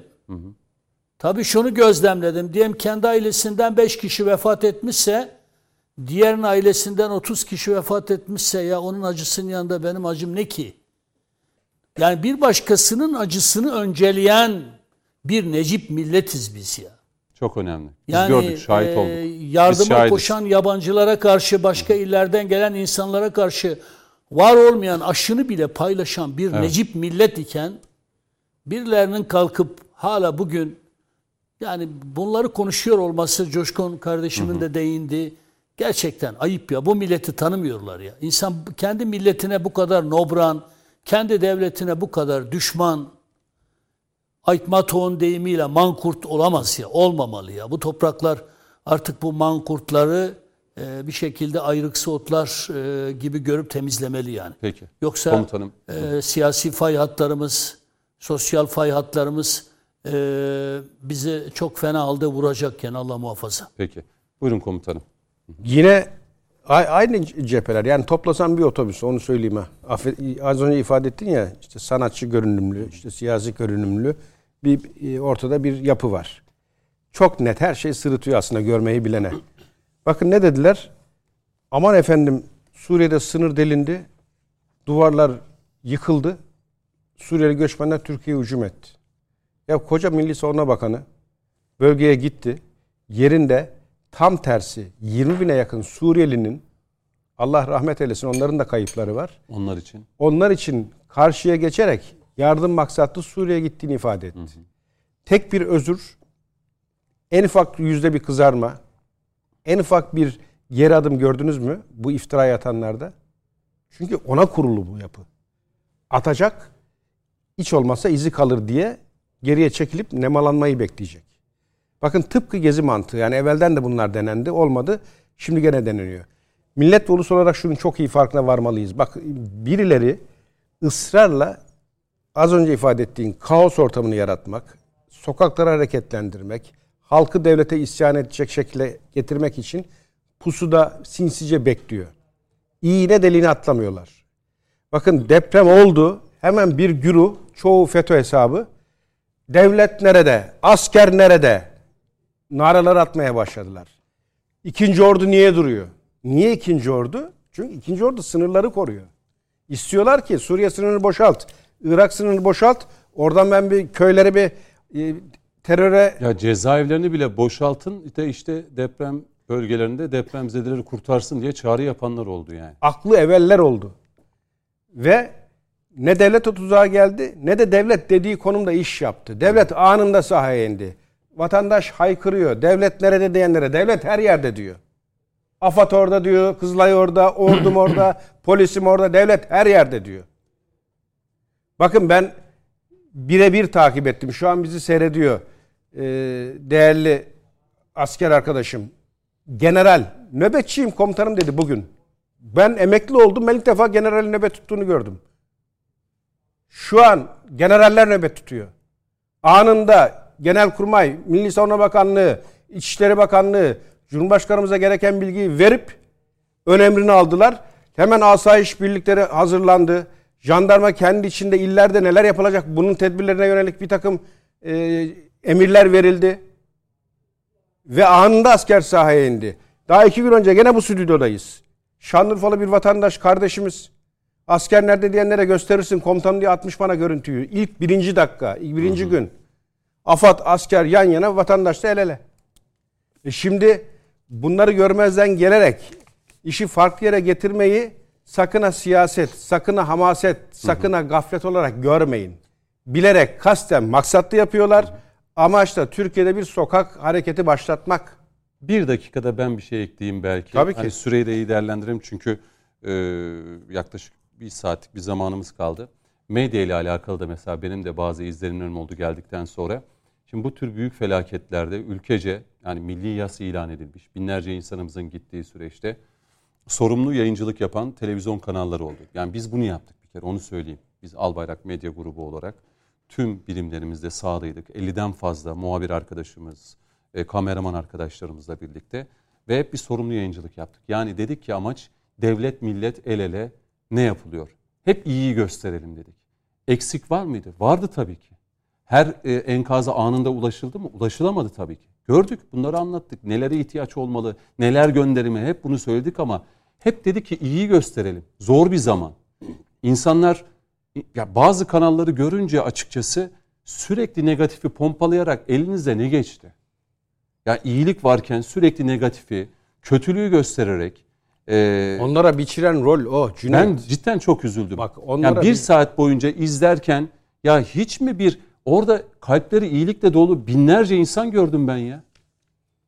Ya bunlar bir şey yapabilmek için kendilerini e, harap etmişler. Kendileri orada değiller ki devletin orada olduğunu, askerin Aynen. orada olduğunu Aynen. görsünler. Aynen. İki gün Dolayısıyla önce jandarma genel komutanımız, değerli generalimiz Hüseyin Kurtoğlu'nu ben bizzat kendim sahada gördüm. Afet Koordinasyon Merkezi'nde Çelikan'a yani orada olmadıkları için görmeleri mümkün değil. Görseler bile maalesef gözleri kör olanlar, vicdanları sağır olanlar ne görürler ne de gördüklerini Doğru. aktarırlar. Ya Çok ben yazık. de onu söyleyeyim dedim. Çok Biz yazık. sorumlu devlet ve milleti ön planda tutarak hep iyi olanı görmek istedik. Hep iyi olanı anlatmaya, eksiği, gediği, e, yapılması gerekenleri de söyledik. Ama ya bir şey başlayıp bir saat, iki saat, üç saat boyunca saatlerce e, buradan hep negatifi ve e, kötüyü e, yansıtmak kime ne kazandırdı? Hiç kimseye bir şey Heh. kazandırmaz. Bu millet zor İyilikle zamanlarda işte beraber olur. Ve Bunu kimse bakın unutmasın. o öyle insanlar gördük işte Sayın Metin Adıyaman'da da Maraş'ta da ya bitmiş ocağı sönmüş. Yakınlarını kaybetmiş. işi, arabası, evi yıkılmış. Hala gelip o metanetini koruyup işte dediği gibi Allah diyor bu devlete bu millete zeval vermesin diyen o koca yürekli insanları gördük. Cüneyt, Gözleri kan çanağı olmuş, uyumamış. O enkazdaki insanlarımızı kurtarmak için isimsiz kahramanları gördüm Adıyaman'da. Gözleri kan çanağı yani bir insanın normal gözleri kanlanır. Ya kıpkırmızı olmuş Cüneyt, artık. Ya bu insanları görün. Bunları gösterin. ezan ezandan rahatsızlık duyan, artık şehitler ölmez, vatan bölünmez masalını duymak istemiyorum diyenle bu söylemiş olduğun konuyu dillendirenler aynı Doğru. cenah. Hiç merak etme. Ve şu anda Ve çok da bunların tasvip etmesem bazı muhabir arkadaşlarımız, kameraman arkadaşlarımız bazı bölgelerde vatandaş tarafından azarlanıyor. Onlar görevlerini yapmak için oradalar ama maalesef bazı ama bu kafa değişmediği için e, vatandaş da aslında o kameramana, muhabire değil tepkisi. Ha, senin- Bu tür yayınları yapanlar, elbette, anladın? Hı hı. Elbette. Senin beğenmediğin vatandaş ki tırnak içinde söylüyorum o cenahın genel Görüyor, tabii. tanımlamasıydı. Senden benden e, akıllı merak etme. Her şeyi görüyor. Doğru. Sahada Şimdi- kimin ne için varlık gösterdiğini, kimin bu yarada nereden tuttuğunu çok iyi okuyor. Doğru. Ona göre de tepkisini Tamam. koyuyor. Herkese bir e, tur daha yapacağım. E, Bülent Hocam şimdi herkes bir panik ve tedirginlik var. Yani sizin gibi bilim insanları farklı görüşleri ortaya atanlar var. Şuraya dikkat çekiyorlar. Burada işte bir enerji birikti. İşte Bingöl Karlova'yı, e, Adana'yı e, işte Kıbrıs hattı üzerinden e, orada bir enerjinin çıkabileceği, hala belirli depremlerin olabileceği fay hatlarını ve iller isimleri de söylüyorlar. Hatta Kandilli Hastanesi'nin müdürü de bir açıklama yaptı. İstanbul'daki olası 7 üzerindeki bir depremin olma ihtimali 7 yıllık süreç içerisinde %64 diyor ihtimali. Sonra bunu devam ettiriyor. 2050'de bu %75-80'lere, 2050 sonrasında da %95'lere çıkacak diye. Dolayısıyla şu harita üzerinden e, siz yer mi söylersiniz ya da insanlarımızın da paniklememesi için, tedirgin olmaması için herkes şu an düşünüyor. Evimizi boşaltalım başka bir yere taşınalım. İşte belki memur olan var, öğretmen var, tayinini başka yere yaptırmak istiyor. Evini satıp başka yere gitmek isteyen insanlar olmaya başladı. Ee, isterseniz buyurun Ben gidelim. haritanın üzerine e, yanına gitmeden Tabii, önce bana tabii. sadece iki dakika e, Tabii, tabii, buyurun hocam, buyurun. misiniz? Şimdi bu konuşulanlar e, gerçekten anlamlı, önemli. E, Bunları not etmek gerekir. E, Bir taraftan şöyle hani yer küreyle e, insan arasındaki ilişkilere şöyle bir hani felsefi demeyelim. O kadar felsefeyle uğraşan bir insan değilim ama e, baktığımızda aslında birbirimize çok benzer yanlarımız var. E, bir defa e, Allah insanı topraktan yaratmıştır. Aslında bizim toprağa yakın yerlerde yaşamamız gerekiyordu. Yani baktığımız zaman hani topraktan ne kadar uzaklaşırsak, yani işte o kağıttan kuleler inşa ettiğimiz sürece, topraktan uzaklaştığımız sürece fıtratımızdan da sanki ayrılmış oluyoruz ve dolayısıyla toprağa dönmüş oluyoruz. Böyle bir anlayış kafamda gelişti. Bunu paylaşmama güzel izin veriniz lütfen. Güzel bir yaklaşım. Bir taraftan da bir taraftan da şöyle bir şey. Aslında e, madem topraktan yaratıldık aslında yerkürenin dinamikleriyle insanın e, dinamikleri de birbirine çok benziyor.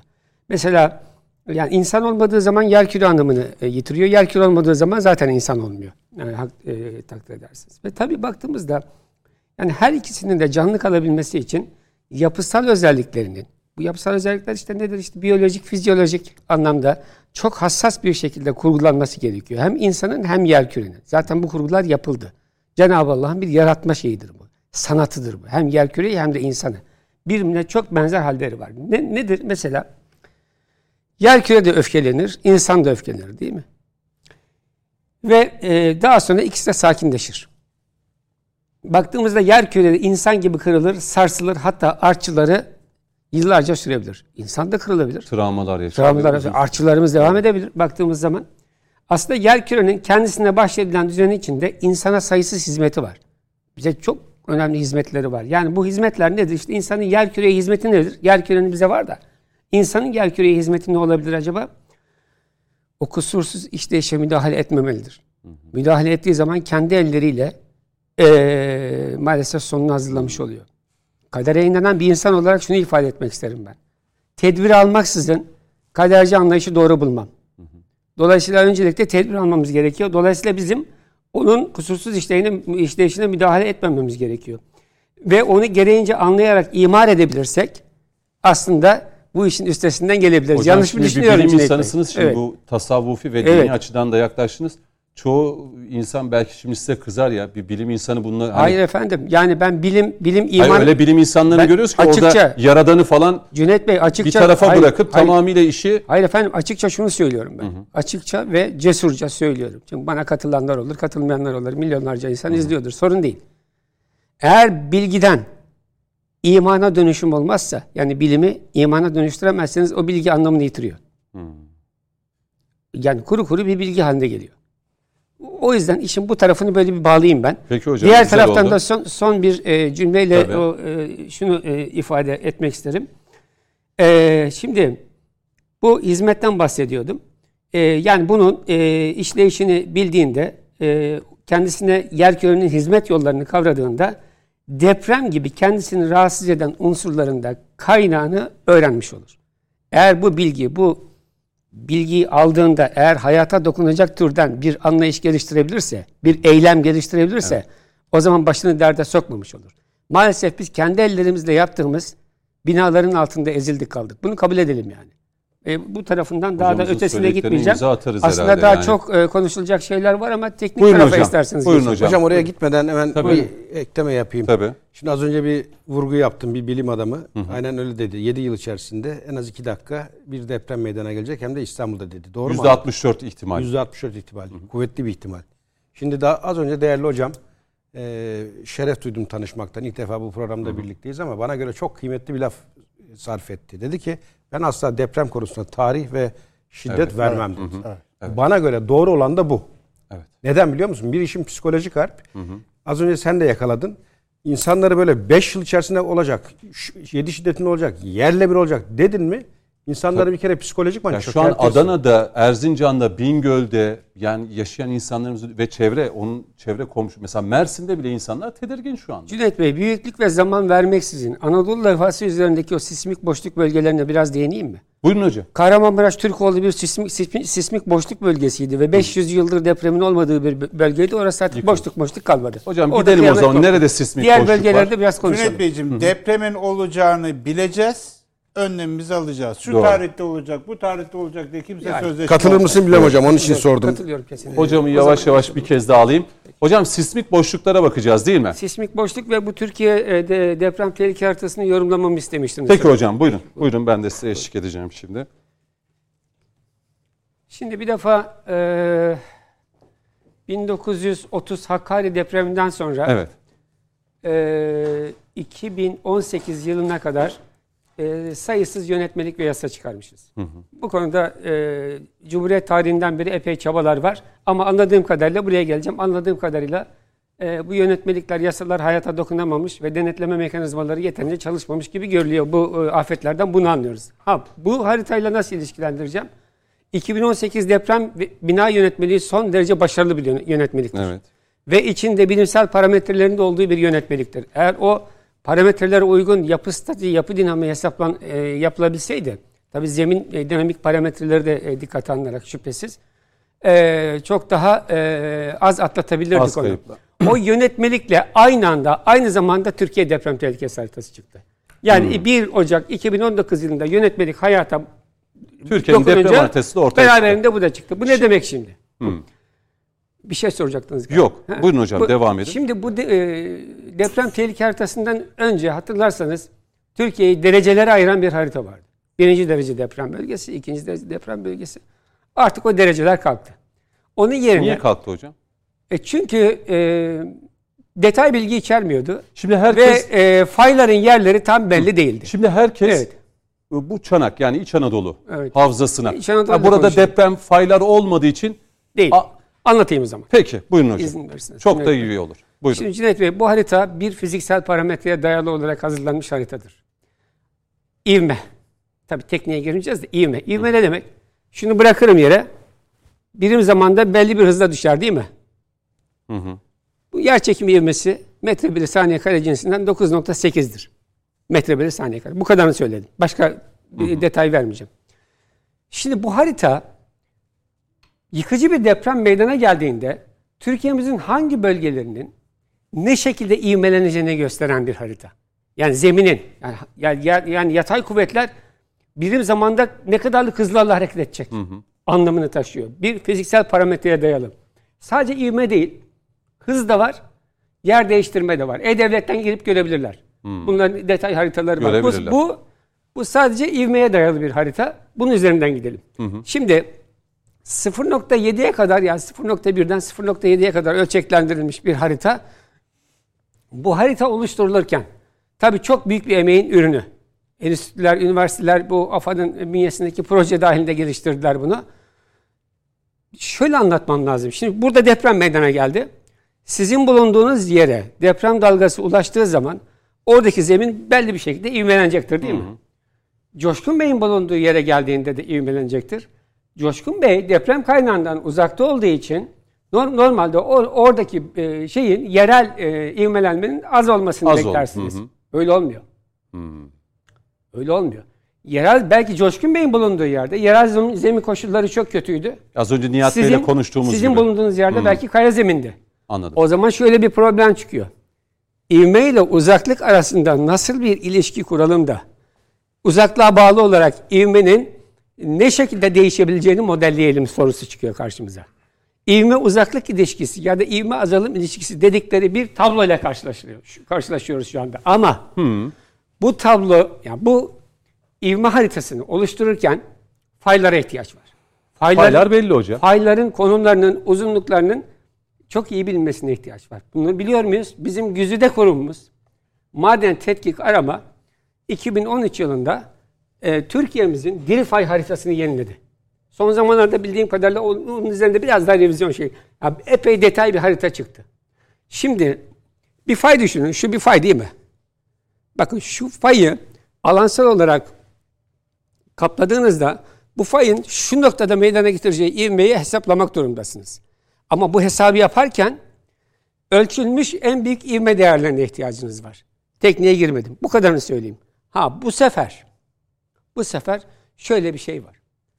Bizim çok sayıda en büyük ivme değerlerinin ölçülmüş en büyük ivme değerlerine ihtiyacımız olmalı ve bir matematiksel modelle bir bağıntıyla e, daha sonra etrafındaki noktalarda bu ivmelerin ne olacağını hesaplayabiliyor olmamız gerekiyor. Bu yapıldı. Bu yapıldı. Bu yapıldı. Tamam. Bu harita bu. Ancak bu yapılırken Poisson olasılık dağılımı dediğimiz bir dağılım dikkat alınarak yapıldı. Yani şudur. İşte yıkıcı bir depremin 50 yılda %10 aşılma olasılığı olursa e, 475 yıllık bir depremin dönüş zamanı meydana geliyor. Yani şu. Buradaki faylar, di- diri faylar dedim ya. 475 yıl içerisinde yıkıcı depremini üretmişse o fayların bulunduğu yerlerde en büyük ivme değerlerini görürsünüz. Üretmemişse Tuz Gölü fay zonunda olduğu gibi bunu göremezsiniz. Burada bir Tuz Gölü fay zonu var. Bakın burası kıpkırmızı değil. Hal- Halbuki bu da diri fay ama üretmemiş ki. Ha. 475 yıl içerisinde. Üretseydi burası da kıpkırmızı olacaktı. Yani buraların açık sarı ve Olması işi kurtarmıyor. koyu sarı olması İşi kurtarmıyor. ya burada deprem olmaz biz burada güvenilir Değil. yerler Sadece dediğim gibi bir model. ha, model Bir Poisson model Anladım. dediğimiz bilimde. O zaman burası da olacaktı. Şimdi başka bir şey söyleyeceğim. Bu haritanın dışında bir harita daha var. E-Devlet edin göre- görebilirler. Tekrar söyleyeyim bunu. Şimdi 50 yıl içerisinde %20 aşılma olasılıklı bir modelde e, depremin dönüş zamanı 2475 yıl oluyor. O haritaya bakın E-Devlet'te daha fazla kırmızılıklar göreceksiniz. İç Tabii- Anadolu havzası da dahil olmak tabii, üzere. Hmm. Tabii dönüş zamanı arttıkça o zaman arttığı için orada yıkıcı deprem mutlaka olmuştur. Oraya dikkat Yani biz Şimdi önümüzdeki biz bir- 475 yıl için bakıyoruz buraya. Anladım. Şimdi şöyle yapalım. Ee, Kahramanmaraş'taki o 500 yıllık e, sismik Evet. boşluk hep söyleniyordu. Evet. Ve orası kırıldı. Enerji açığa çıktı. Evet. Hocam şimdi Hatay'dan başlayıp bu Bingöl'e kadar uzanan bölümde sismik boşluk var mı? Ve risk nerede diye. Pek çok bilim insanı yer ifade ediyor. Bunu Doğru mu Türkiye değil için mi? konuşalım. Katılmadığını söyledin. Tamam. Yok belki şu anda Anadolu fayda. en aktif olan burası olduğu için Hatay ile Bingöl arası e, Bir dile Palo getiriliyor. segmenti var. Palo. Bingöl Palo. Palo. Palo. segmenti var. Bir. Kaç yıldır orada bir sismik Ee, boşluk var? Hatırlamıyorsam orası da bir 140-150 yıllık bir şey var. 140-150 150 yıllık. yıllık bir şey var. Elazığ, Orası Palu. var. Evet. Orası var bir. Daha da önemlisini söyleyeyim. Ya hepsi önemli de. Erzincan'la Bingöl arasında 7 su segmenti ya da 7 su kolu dediğimiz bir kol var ki 1700'den beri deprem üretmiyor. Ne diyorsunuz hocam? Evet. Yani 400 Evet. 300 küsür yıldır. Evet 323 yıldır deprem üretmiyor. 7 su koluna dikkat. Erzincan Bingöl Bingöl arasında arasında 7 bir su yedi kolu. su kolu. O Kuzey Anadolu fay zonunun bir koludur. Aktiftir, diridir. Yıkıcı deprem üretme özelliği var ve 320 senedir suskun. 1939'daki Erzincan o. o Erzincan. O kolda değil, değil mi? O kolda değil. Anladım. Orada. Şimdi Hakkari 1930'da 7.2 olmuş. 100 yıldır yaklaşık e, suskun. Bursa 1855'te olmuş yıkıcı depremi. 170 yıldır suskun. Marmara Denizi'nin tamamı işte İstanbul depremi diyoruz ya. Buradaki üç kol Adalar kolu, Orta Marmara kolu ve Ganos kolu olmak üzere suskun. buraları sismik boşluk mu diyoruz? Boşluktur çünkü Marmara Denizi'nin içerisinde 1509, 1766, 1894 oluyor. Dikkat edin çok da uzun süre geçmiyor. 150-200 yıldır. Geçmiyor. süreçler. Tabii. Yani o zaman e, 1894'ten bu yana da 130 yıl geçti. Bakın yetmiyor. e, e, Gölcük'te deprem oldu ya. Şimdi doğuya doğru transfer oldu. Gerilme transferi Düzce'de oldu biliyorsunuz birkaç. Yani tesadüf olamaz Gölcük depreminden hemen sonra Düzce'de olması. Peki Cüneyt Beyciğim batıya doğru gerilme transferi ne oldu? Duruyor. Yükleniyor. Gerilme devam ediyor Marmara Denizi içerisinde. O yüzden beklenen İstanbul. Ama işte efendim biraz önce söylemeye çalıştınız. Ha. Şimdi Mersin, Adana ve işte bu bölgelerde Buyurun. yaşayan insanlarımız da bazı bilim insanları çıktı dediler ki burada da ciddi bir stres bir- birikti. Yani Hatay ve Adana e, güzergahındaki hatlarda da o gerçek kırılma olmadı diye belirten bilim insanları. Bunları oldu. söylemek e, biraz tehlikeli Değil ama, mi? ama yine de e, birkaç cümle sarf edeyim. Tabii. Şimdi ben e, Sisam depremi meydana geldikten sonra e, İzmir biliyorsunuz Bayraklı özellikle ve oralar çok nedense başka yerde deprem oluyor biz daha çok etkileniyoruz. Yani bunu da bir sorgulamak lazım sanki. E, Sisam'da deprem meydana geldikten sonra e, bu bölgeyi bu bölgenin gerilme alanını modelledim. Uluslararası bir dergide makale olarak yayın, o kolay de- değildir o makale yayınlamak. Ya, yayınladım. Bunu yayınladık, yayınladıktan sonra gerilme alanında yani yüksek gerilmelerin olduğu iki tane bölge tespit ettim. Birisi İkerya Adası'nın kuzeyi, diğeri de Kuşadası civarıydı. İnanın oralarda deprem oldu. Ama ben büyüklük, zaman falan değil. Benimki bir kestirimsel bir modelleme haritasıydı. Peki burada o Ama gerilme bazen var mı şu an hocam? Adana'ya doğru var. Adana'ya doğru. Var.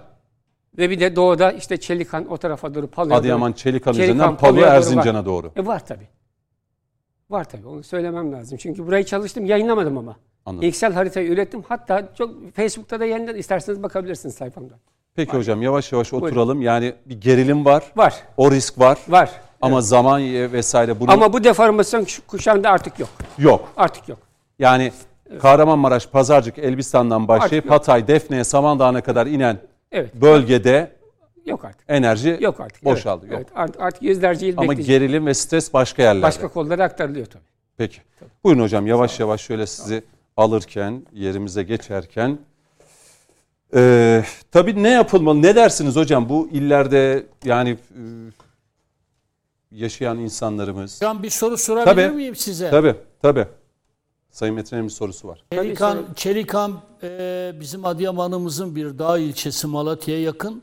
Şehir merkezinde gözle görülür bir yıkım olmadı ama e, şey e, köylerde, beldelerde yıkım oldu. E, bunu yani olası bir Çelikan depreminden gene söz ediyorsunuz. Bu olası Çelikan depremi tekrar Adıyaman'ımızı, diğer ilçelerimizi falan da yıkıcı bir şekilde etkiler mi? Metin Bey, Çelikan zaten tam Doğu Anadolu faz zonunun e, kavşak noktasında. Yani şöyle ki e, Çelikan, e, Bin, e, Bingöl Karlova'dan Çelikan'a doğru uzanır. Doğu Anadolu faz zonu 300 kilometre. Tam Çelikan'da ikiye ayrılıyor. Bir kuzey bir de ana kol olarak. Tam kavşak noktasında. Yani iki kolun e, deforme ettiği bir bölge maalesef. Yani bu böyle. Yani. Kaç bin nüfusu Sayın Metiner Çelikan ilçesi?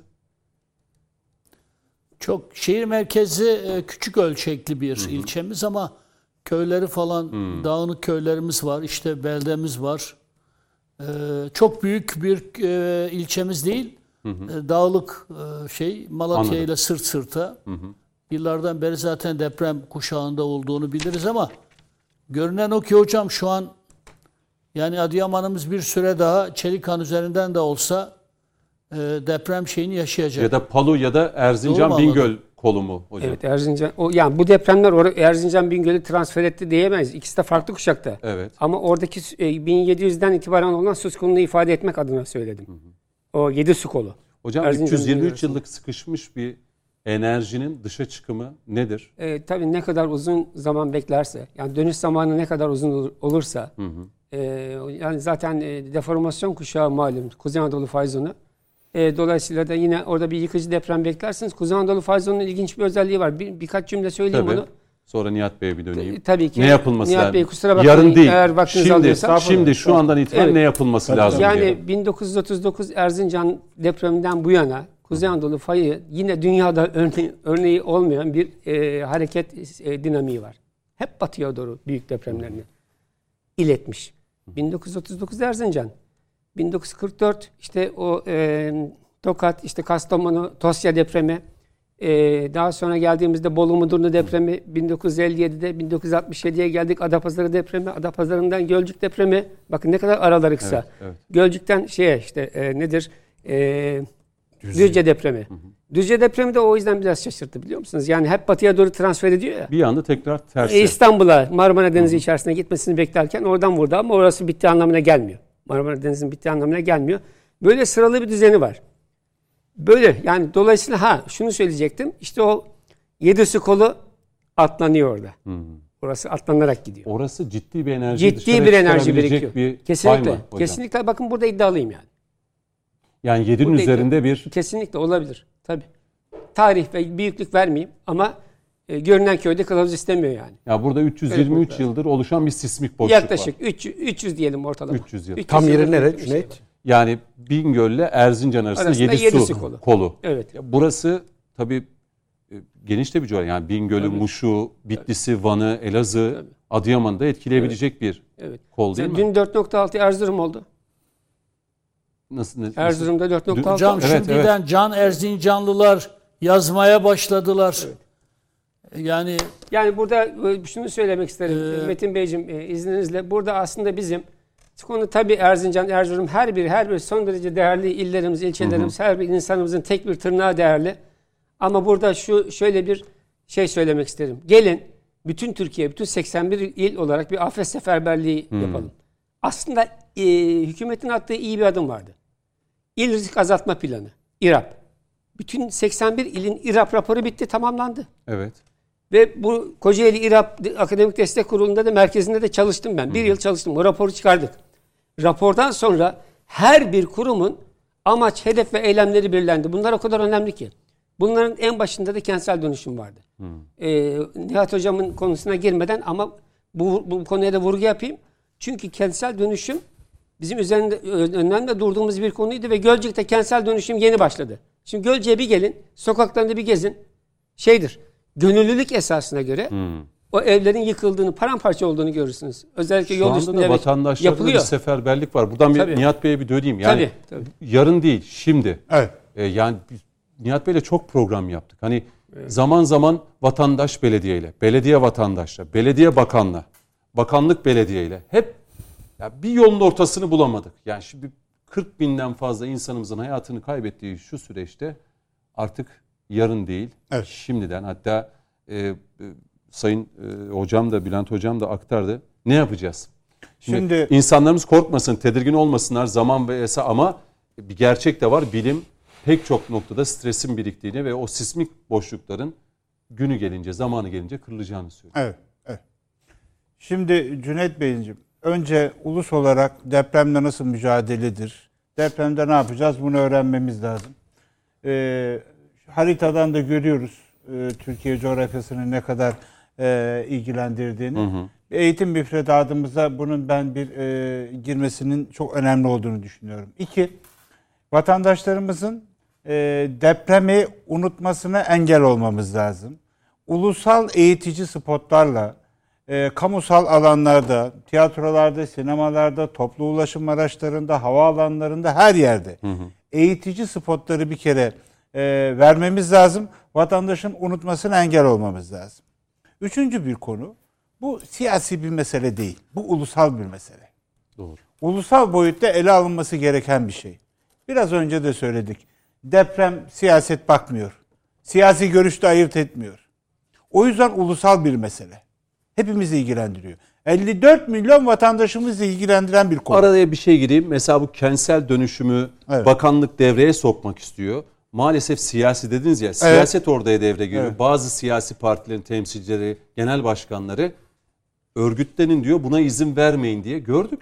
Yani isim vermeyeceğim. Ben Yani bu- yaşıyorum bunu. Cüneyt Hatay'da da gördük. Bak, bi- Evet. Ben bizzat bunu e, yaşıyorum. Anadolu'nun birçok yerine kentsel dönüşümün ne anlamayı, ne manaya geldiğini anlatmaya çalışıyorum. E, müsaade ederse- ederseniz kentsel dönüşümü bir ne demek onu anlatayım. Hocam o kadar süremiz yok. Yani Ama çok ne önemli. Dört gerek- duvardan ibaret bir şey değil. Onu söylüyorum. Kısacası bu toplumun, bu milletin yeniden öz değerleriyle yeni yaşam alanlarını, güvenli yaşam alanlarını oluşturmaktır. Kentsel dönüşüm böyle bir şey. 54 milyon vatandaşımızı ilgilendiren bu kadar geniş kapsamlı bir olay için belki Sayın Metinler katılır mı bilmem. Belki ayrı bir bakanlığın ihtas edilmesi lazım. Bir de ne iş yaparsanız %100 yapın katılıyorum hocam. sağ olun. Ne iş yaparsanız yapın. Bu işin ekonomisini çözmeniz lazım. Bütçesini, finansını çözemediğiniz hiçbir işi başarıya götürmeniz mümkün değil. Bu nedenle sürecin paydaşlarının mutlaka taşın altına elini koyması lazım. Kim? Sadece bir şu an genel müdürlüğü, bakanlığı sorumlu kılmak yeterli değil. 54 milyon, %66'sını ilgilendiriyor. Nereye yetişecek? O yüzden sürecin paydaşları olan siyasi partiler, meslek odaları, belediyeler, bilim insanları. mülkiyet sahibi olan vatandaşlar, ehliyet ve liyakat sahibi insanlar bu taşın altına eline koymak zorunda.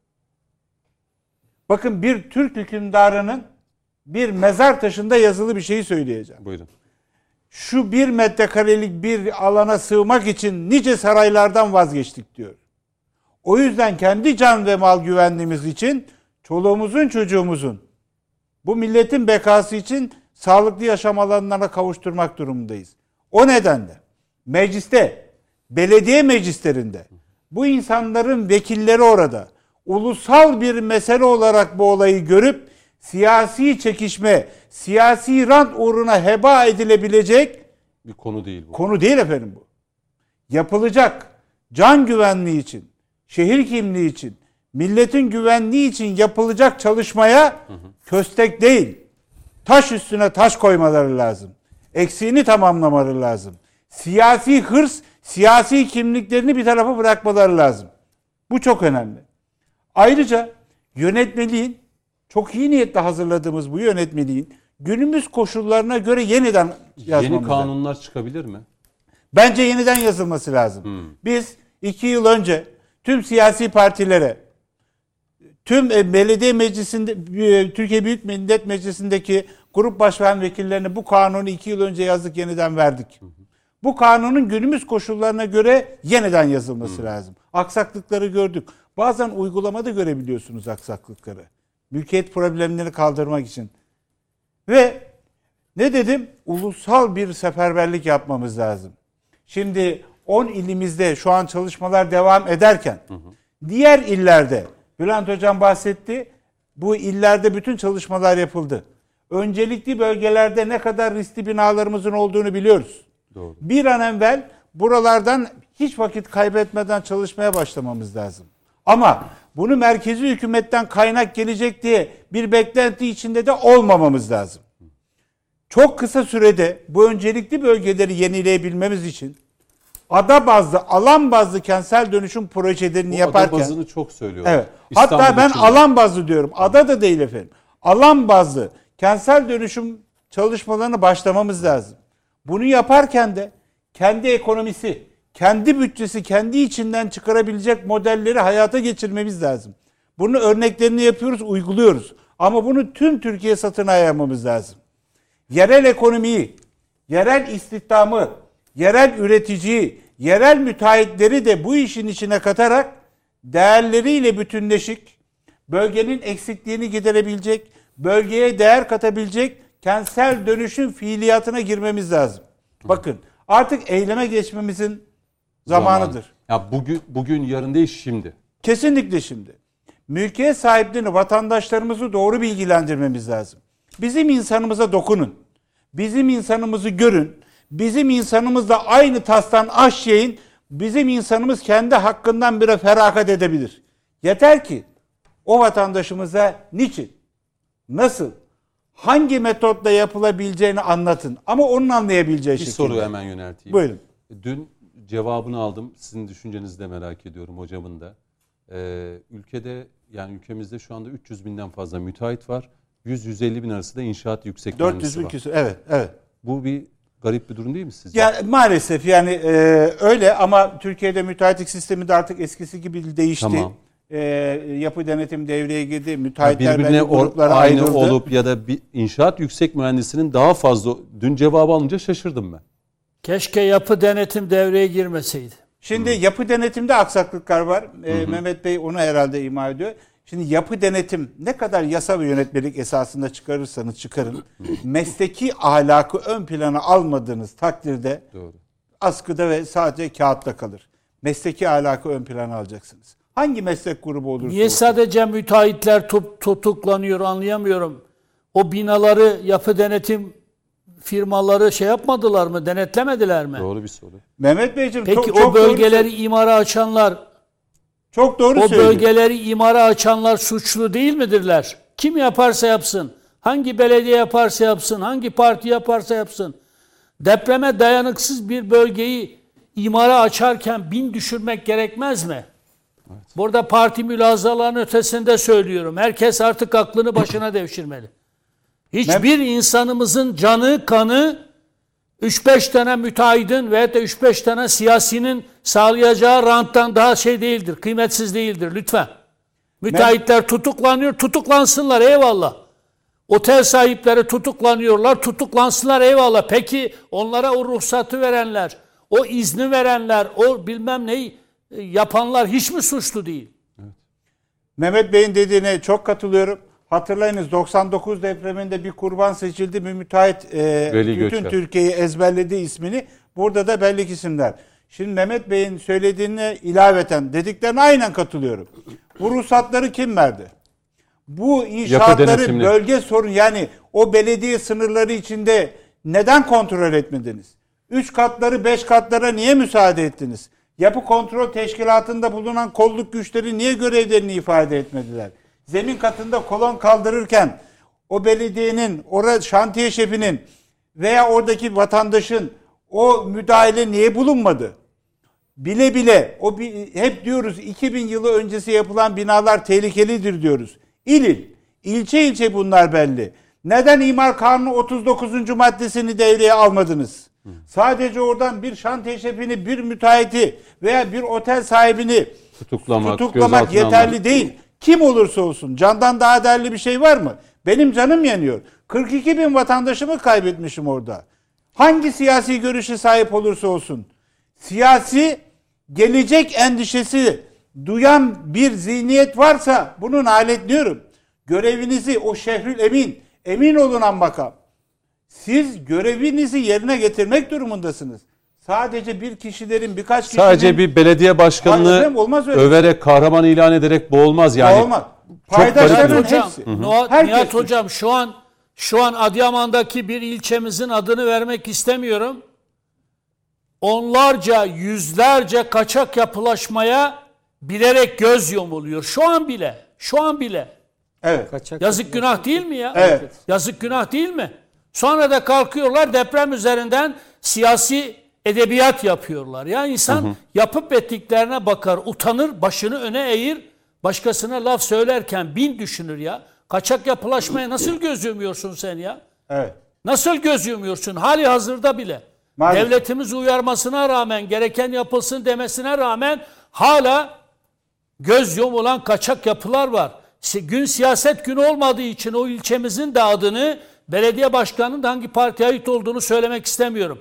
Ama hangi parti olursa olsun, isterse benim partim AK Parti olsun. Eğer şehri imara açarken deprem hassasiyeti taşımıyorsa, 3-5 müteahhide rant sağlamak için böyle bir girişimin içine giriyorsa o asla AK Partili olamaz. Ve yapmışsa da cezasını çekmeli, bedelini ödemeli yani. Peki. Bu böyle reklama- partiyle reklama izah gidiyorum. edilebilecek Peki, bir reklam, durum peki. değil. Reklama gidiyorum. Ee, dönüşte e, finali yapacağız. Ee, konuşmak lazım. Bir 15-16 dakikalık zamanımız var. Sayın Metin'e bir kez daha döneyim. Bir 5-6 dakika zaman vereyim. Ee, ve e, final bölümdeki son cümleleri alacağım. Sayın Metiner bundan sonra tabii yaraların sarılma zamanı. Bu illerimizi, ilçelerimizi ayağa kaldırma, ihya ve inşa etme zamanı ve şunu da söyleyelim. Önümüz Ramazan, Ramazan sonrası bayram, Kurban Bayramı ve bir yıllık periyoda baktığımızda aslında yardımlarımızı e, ayni ve nakdi yardımlarımızı da bu bir yıllık sürece yaymamızda da fayda olacağını belirteyim. Ben ilk gün itibariyle de onu söylemiştim. Siz bundan sonra neler yapacaksınız? Ee, Adıyaman özelinde de yaptığınız şeyler var. Çok yani öyle STK'lar, ismini ilk kez duyduğum dernekler, vakıflar inanılmaz gayret içerisindeydiler. Buyurun Sayın Metiner. Biz 750 kişilik modern bir çadır kent kurduk.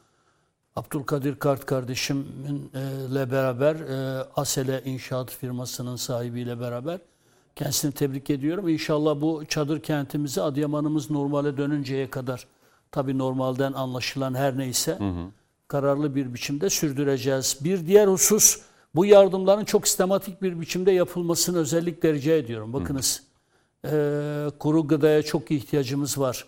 Pazar günü bir kısım evlerin ekmek ihtiyaçlarını e, gideremez hale geldik. Dolayısıyla un ve benzeri işte her gün onlarca, e, on binlerce insana e, üç öğün yemek e, veriyor devletimiz, AFAD'ımız, Kızılay'ımız her neyse. E, bunların desteklenmesi lazım. E, bir diğer husus tez elden ama. Tez elden Maliye Bakanımız açıkladı. Hazine Maliye Hazine Bakanımız kendisine müteşekkirim. Telefonla da bu ricamı iletmiştim. Deprem bölgesindeki o sebelerdeki firmalarımızın ayağa kaldırılması lazım. Organize sanayi O bölgeleri. firmalar şu an çalışamaz halde. Onların acilen şey açıklandı, KGF e, açıklandı, dilimler açıklandı. Ayrıca deprem bölgesindeki bu e, firmalarımız için özel ekstra şeyler de açıklandı. Çok acil bir biçimde buranın ayağa kaldırılması gerekiyor. Yapılması gereken her neyse teknik ayrıntılarını ben bilmem ama mutlaka ivedilikle. Bir diğer husus Yarın da deprem olabilir. Çok bilimsel veriler üzerinden konuşmamıza gerek yok. 7 yıl sonra mı 15 yıl sonra mı yarın olabileceğini varsayarak şehirlerimizin olası depreme açık şehirlerimizin acilen boşaltılması gerekiyorsa boşaltılması başka bir formül gerekiyorsa yeniden o şehirlerimizin her birimizin gözleri önünde yıkılmasına o enkazların altında can, canlarımızın yitirilmesine asla göz yumulmamalı. Ne yapılacaksa hemen ve şimdi. Bu yüzden Sayın Cumhurbaşkanımızın duyarlılığını yürekten paylaşıyoruz. Hasarlı, az hasarlı, çok hasarlı demeden artık bütün o binaların yıkılıp yeniden şehirlerin depreme dayanıklı bir biçimde inşa edilmesi lazım. Bu süreçte TOKİ ne kadar güvenilir bir kurum olduğunu kanıtladı. TOKİ Başkanımızı buradan yürekten selamlıyorum. Adıyaman'ın hiçbir yerinde deprem fay hatlarına yakın yerlerde bile inşa edilen TOKİ'lerimizde bir tek çizik bile yok çok şükür. Doğru. Ben de TOKİ öncülüğünde. Diğer müteahhit firmalar yapabilirler ama denetiminin yapı denetim firmalarına verildiği bir inşa sürecinden bahsetmiyorum. TOKİ'nin denetlediği, çok devletçi bir mantık değil bu. Denetimin TOKİ'ye verildiği, bütün sürecin de TOKİ tarafından yönetildiği, diğer saygın firmaların da yeniden inşa edeceği. Erzincan yakınsa bir an önce Erzincan'ımız, Can Erzincan'ımız, Bingöl'ümüz, Çelikan'da olacaksa Çelikan'da olmasını beklememize gerek yok. Ben bu açıdan hükümetimize e, münhasıran Çevre Şehircilik Bakanımızı, evet bakanlığımız bu konuyla ilgili ama bütün mesaisini buraya harcamasını. Önümüzdeki seçimlerde de çok net şunu söylüyorum. Kim ki bu açık ve acı gerçeğe rağmen terörle mücadele nasıl edilmesi gerektiğini söylüyor da depreme dayanıklı şehirleri artık nasıl inşa edeceğini söylemiyorsa, söyleyemeyecekse ve vatandaşları bu konuda ikna etmeyecekse kusura bakmasın sandıkta silleyi yer. Çünkü Türkiye'nin artık öncelikli gündemi depremdir. Depremde evet. nasıl mücadele edeceğimizdir. Depreme dayanıklı şehirleri nasıl inşa edeceğimizdir. Çok doğru. Bu konuda Sayın Cumhurbaşkanımızın talimatı açıktır. AK Partimizin de bu konuda e, şiarı açıktır. Biz şehirlerimizi birlikte yeniden inşa edeceğiz. Yıkılmasını beklemeden önce yeniden inşa edeceğiz. Gerekirse vatandaşlarımızı ikna edeceğiz e, hocamın, Nihat hocamın da dediği gibi kentsel dönüşümü ransal dönüşümlerden de uzak bir anlayışla hı hı. vatandaşlarımızı da ikna ederek ama TOKİ'nin gözetiminde ve denetiminde yapılmak evet. koşuluyla yeniden inşa etmemiz lazım. Bugün başlarsak belki yarın olacak depremde yitireceğimiz canların sayısını azaltırız. O yüzden doğru. seçime doğru giderken bundan sonra e, depremin ana eksenin oluşturduğu bütün bir şehirlerimizin gerekirse yeniden inşasına ağırlık veren bir hükümet programıyla e, yola çıkmamız gerektiğine inanıyorum. Ama ben şuna da inanıyorum. Devletimiz güçlüdür, milletimiz güçlüdür, moral değerlerimiz güçlüdür. Yeniden düştüğümüz Hı. yerden kalkacağız ve eskisinden çok daha güçlü olacağız. Milletimiz müsteri olsun. Evelallah. İnşallah öyle olacak. Ee, ve şimdi biz az önce araya giderken Bülent Hocam yani bana da çok mesaj geldi. Erzurumluyum, akrabalara. işte Sivas'tan olsun, Erzincan'dan. Yani bu Palu, işte e, Çelikan ve Erzincan, Yedisu. Yedisu kolundaki o kırılmayla alakalı hani Sivas'ı nasıl etkiler, Artvin'e, Erzurum'u diye ama mesela Palu'ya e, biraz dikkat çektik. E, Palu'da bu depremden sonra dördün üzerinde pek çok e, deprem yaşandı değil mi hocam? 1874'te 7.1 olmuş. Hocam 7.1. şunu da ekleyeyim de onu da birlikte değerlendirelim. Bir okuru izleyenimiz Veysi Yavaş diyor ki Veysi Bey e, Bingöl Solhan ilçesinden yazıyorum. Bingöl'ün bir an önce afet bölgesi ilan edilip bölgede incelemelere başlamaları lazım. Geç olmadan işten geçmeden diyor. Haklı zaten hep söylediğimiz şeyler bunlar. Tabii o yöre için tabii ki öyle ama bütün biraz önce söylediğim gibi seferberlik, seferberlik. gereklidir. İRAP İRAP'a sahip çıkalım. Hocam İRAP nedir? İRAP, bir daha açar mısınız? İRAP, İl Risk Azaltma Planlaması İl demektir. Risk Azaltma Planı. 2021 yılında iki hı hı. tane çalıştay yapıldı. Bütün şehirlerde 81 ilde bu iki çalıştay sonucunda bütün illerin İRAP raporu çıktı. Nedir? Ne var bu raporun içeriğinde? İllerin güçlü, zayıf, güçlü ve zayıf tarafları belirlendi. Yapı envanter bilgisine göre aslında hani baktığımızda hangi bölgelerin e, nispeten kötü yapı stoğu kullanılmış olduğu, hangi bölgelerde daha e, sağlam yapı stoğu Kaç kullanılmış olduğu gibi bu? bilgiler var. Çok detay bilgiler yok ama e, genel bilgiler var. Hı hı. Daha da detaylandırılması lazım. Üzerinde çalışılıyor. Ama bu sadece deprem üzerinde değil. Mesela su taşkınları, heyelanlar, yani bütün tehlikelerle ilgili olarak riski azaltma yönünde atılacak adımlar e, planlandı. Ama şöyle bir şey var. Bu rapor e, arşivde, e, kitaplıklarda yerini alacak türden bir rapor değil. Hmm. Bu raporun içerisinde her kurumun ev, ödev, ev ödevleri var yani. Amaç, hedef ve eylemler dahilinde. Her kurum hangi eylemi, hangi zamanda, hangi ölçüde yapacağını bildirmek zorunda. Bunu nereden anlayacağız? İzleme ve değerlendirme toplantılarıyla. Bunlar yapıldı mı? Yapıldı. 2022 yılında iki tane izleme ve değerlendirme toplantısı yapıldı. Ben de o komisyon üyesiyim. Vali Bey'in başkanlığında.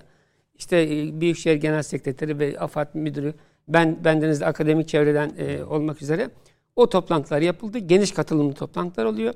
Şunu söyleyeyim, birinci toplantı biraz zayıf ama ikinci toplantıda bütün kurumların artık bu İRAP'ı benimsedikleri hmm.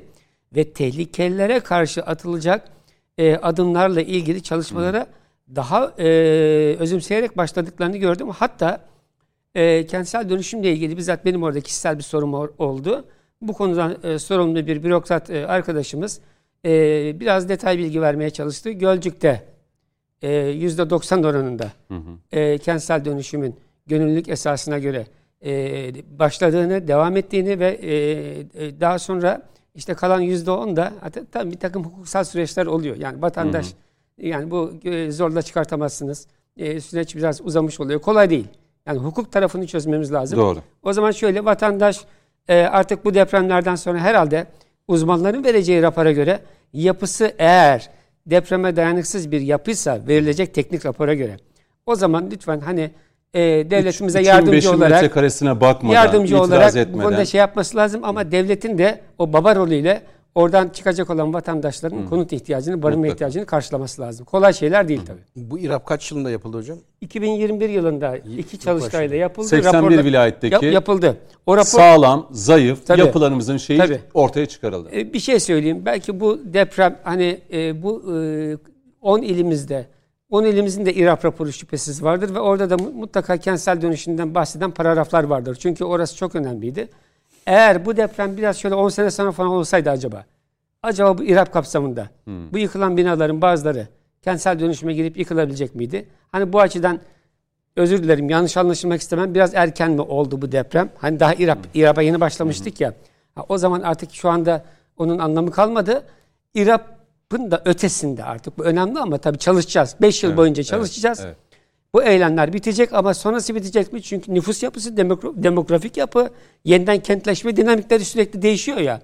Yeni bir 5 yıllık için yeniden İRAP raporu, hazırlanıp eylemlere devam edilecek. Peki. İyi bir süreç. Ee, Gölce'ye gelen İçişleri Bakanı'na da bu konuda teşekkür ettim İRAP'ı e, başlattığı için. Ama bizim şöyle bir sorunumuz var. Son cümlem bu olsun. Güzel yazıyoruz, çiziyoruz, konuşuyoruz Cüneyt Bey ama konu uygulama ve denetlemeye gelince oralarda sorunlarımız oluyor. E, bu zaten apaçık ortaya çıktı. Bundan sonra daha sağlam adımlar Peki. atalım. 2-3 dakikam var. Nihat Evet, Bey. e, burada paydaşlardan biri mülkiyet sahiplerinden bahsetmiştim. Vatandaşlarımıza ciddi sorumluluk düşüyor. Mevcut haklarından fazla bir talepte bulunmamaları bu süreçte çok önemli. Ama sürecin hızlanması için bir sorumluluğun büyüğü yerel idarelere ve belediyelere düşüyor. Bu nedenle ada ve alan bazlı kentsel dönüşüm çalışmalarına hızlı bir şekilde girmemiz lazım. Vatandaşımız bir de kentsel dönüşüm kapsamında haklarını bilmiyor. Vatandaşa bu bilgileri aktarmamız lazım. Devletimizin, bakanlığımızın vatandaşlara sağladığı kira yardımından tutun kredileri varıncaya kadar birçok olanaklar var. Bunlar bina yenileme de olsa hiç olmazsa can güvenliği riskini ortadan kaldırıyor. İşte belki yasanın revize edilmesi lazım. Kira miktarlarının artırılması lazım. Kredi miktarlarının daha uzun süre ve belki de sıfır faizli bir bankacılık kredi sisteminin hayata geçirilmesi çok önemli. Dediğim gibi yasa ve yönetmeliklere göre biz yönetiliyorsak Bingöl'de yaşayan insanlarımız şu an dese ki belediyesi dese ki ben yarın sabah itibariyle kentsel dönüşümü hızlandırıyorum. Evet. Kimse itiraz etmesin dediğinde itiraz eden olur mu acaba? Şu, gene vatandaşı bilgilendireceksiniz. Mülkiyet hakkı kutsaldır Cüneyt Bey.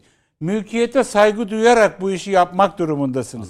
Bakın bizim milletin e, canını alın oturduğu evi ellemeyin. Öyle bir şeyi vardır. Yani 100 metrekare ise diyor ki 100 metrekaremi ver. Ya, hayır. Ya. Süreci anlatırsanız Ha, hakkından anladım. feragat edebilir. Anladım, Hak anladım. mağduriyeti yaratmayın. O yüzden çok önemli. Ben yaparım, asarım mantığıyla giderseniz karşınıza mülkiyet hakkı Çin Seddi gibi durur. O yüzden vatandaşın can ve mal güvenliğini Türkiye Cumhuriyeti devleti sağlamakla mükellef ise o Kurumlar. zaman bu kurumları da bunu yapmak durumunda. Ee, ve yasa yönetmelikler çerçevesinde vatandaşlarımız kendi haklarına razı olması çok önemli. Bunun yolu da bilginin doğru yerden doğru aktarılması lazım. Ee, bu çok önemli ve mümkünse kentsel dönüşümde can riski, mal riski olan yerlerde, ticari getirisi güdülmeyen yerlerde belki sıfır faizli kredilerin verilmesi lazım. Vergisel muafiyetlerin de sağlanması lazım. Nasıl kentsel dönüşümde yüzde bir kadevi muafiyeti var ise işte SSK'da da vergide de bazı muafiyetlerin sağlanması çok önemli. Ee, Mehmet Bey önemli bir konuya temas etti. Bölgede ciddi bir hareketlenme var. Buradan malzeme üreticilerine sesleniyorum. Gerekli inşaat malzemeleri üreticilerin buraya bir an evvel sağlamak durumundalar. Bu sorumluluk hepimize ait. Bu sürecin altından hepimiz kalkmak durumundayız. Ülke olarak, millet olarak e, taşın altına elimizi Evet. koyacağız ve bu zorluklardan inşallah çıkacağız. İnşallah. Ama ulusal bir seferberlikle, ulusal bakış açısıyla buna bakmamız lazım. Bir cümle komutanım size vereyim. Son Yani- cümle o zaman Mehmet abinin bıraktığı şey olsun. İle gelecekte değil hemen. Hemen. Yani bu tedbirlerin hepsi anında alınmalı. Çünkü depremin zamanını kimse kestiremez. Tabii. Belki şu an Allah korusun İstanbul sallanacak. Belki şu an bir yer sallanıyor.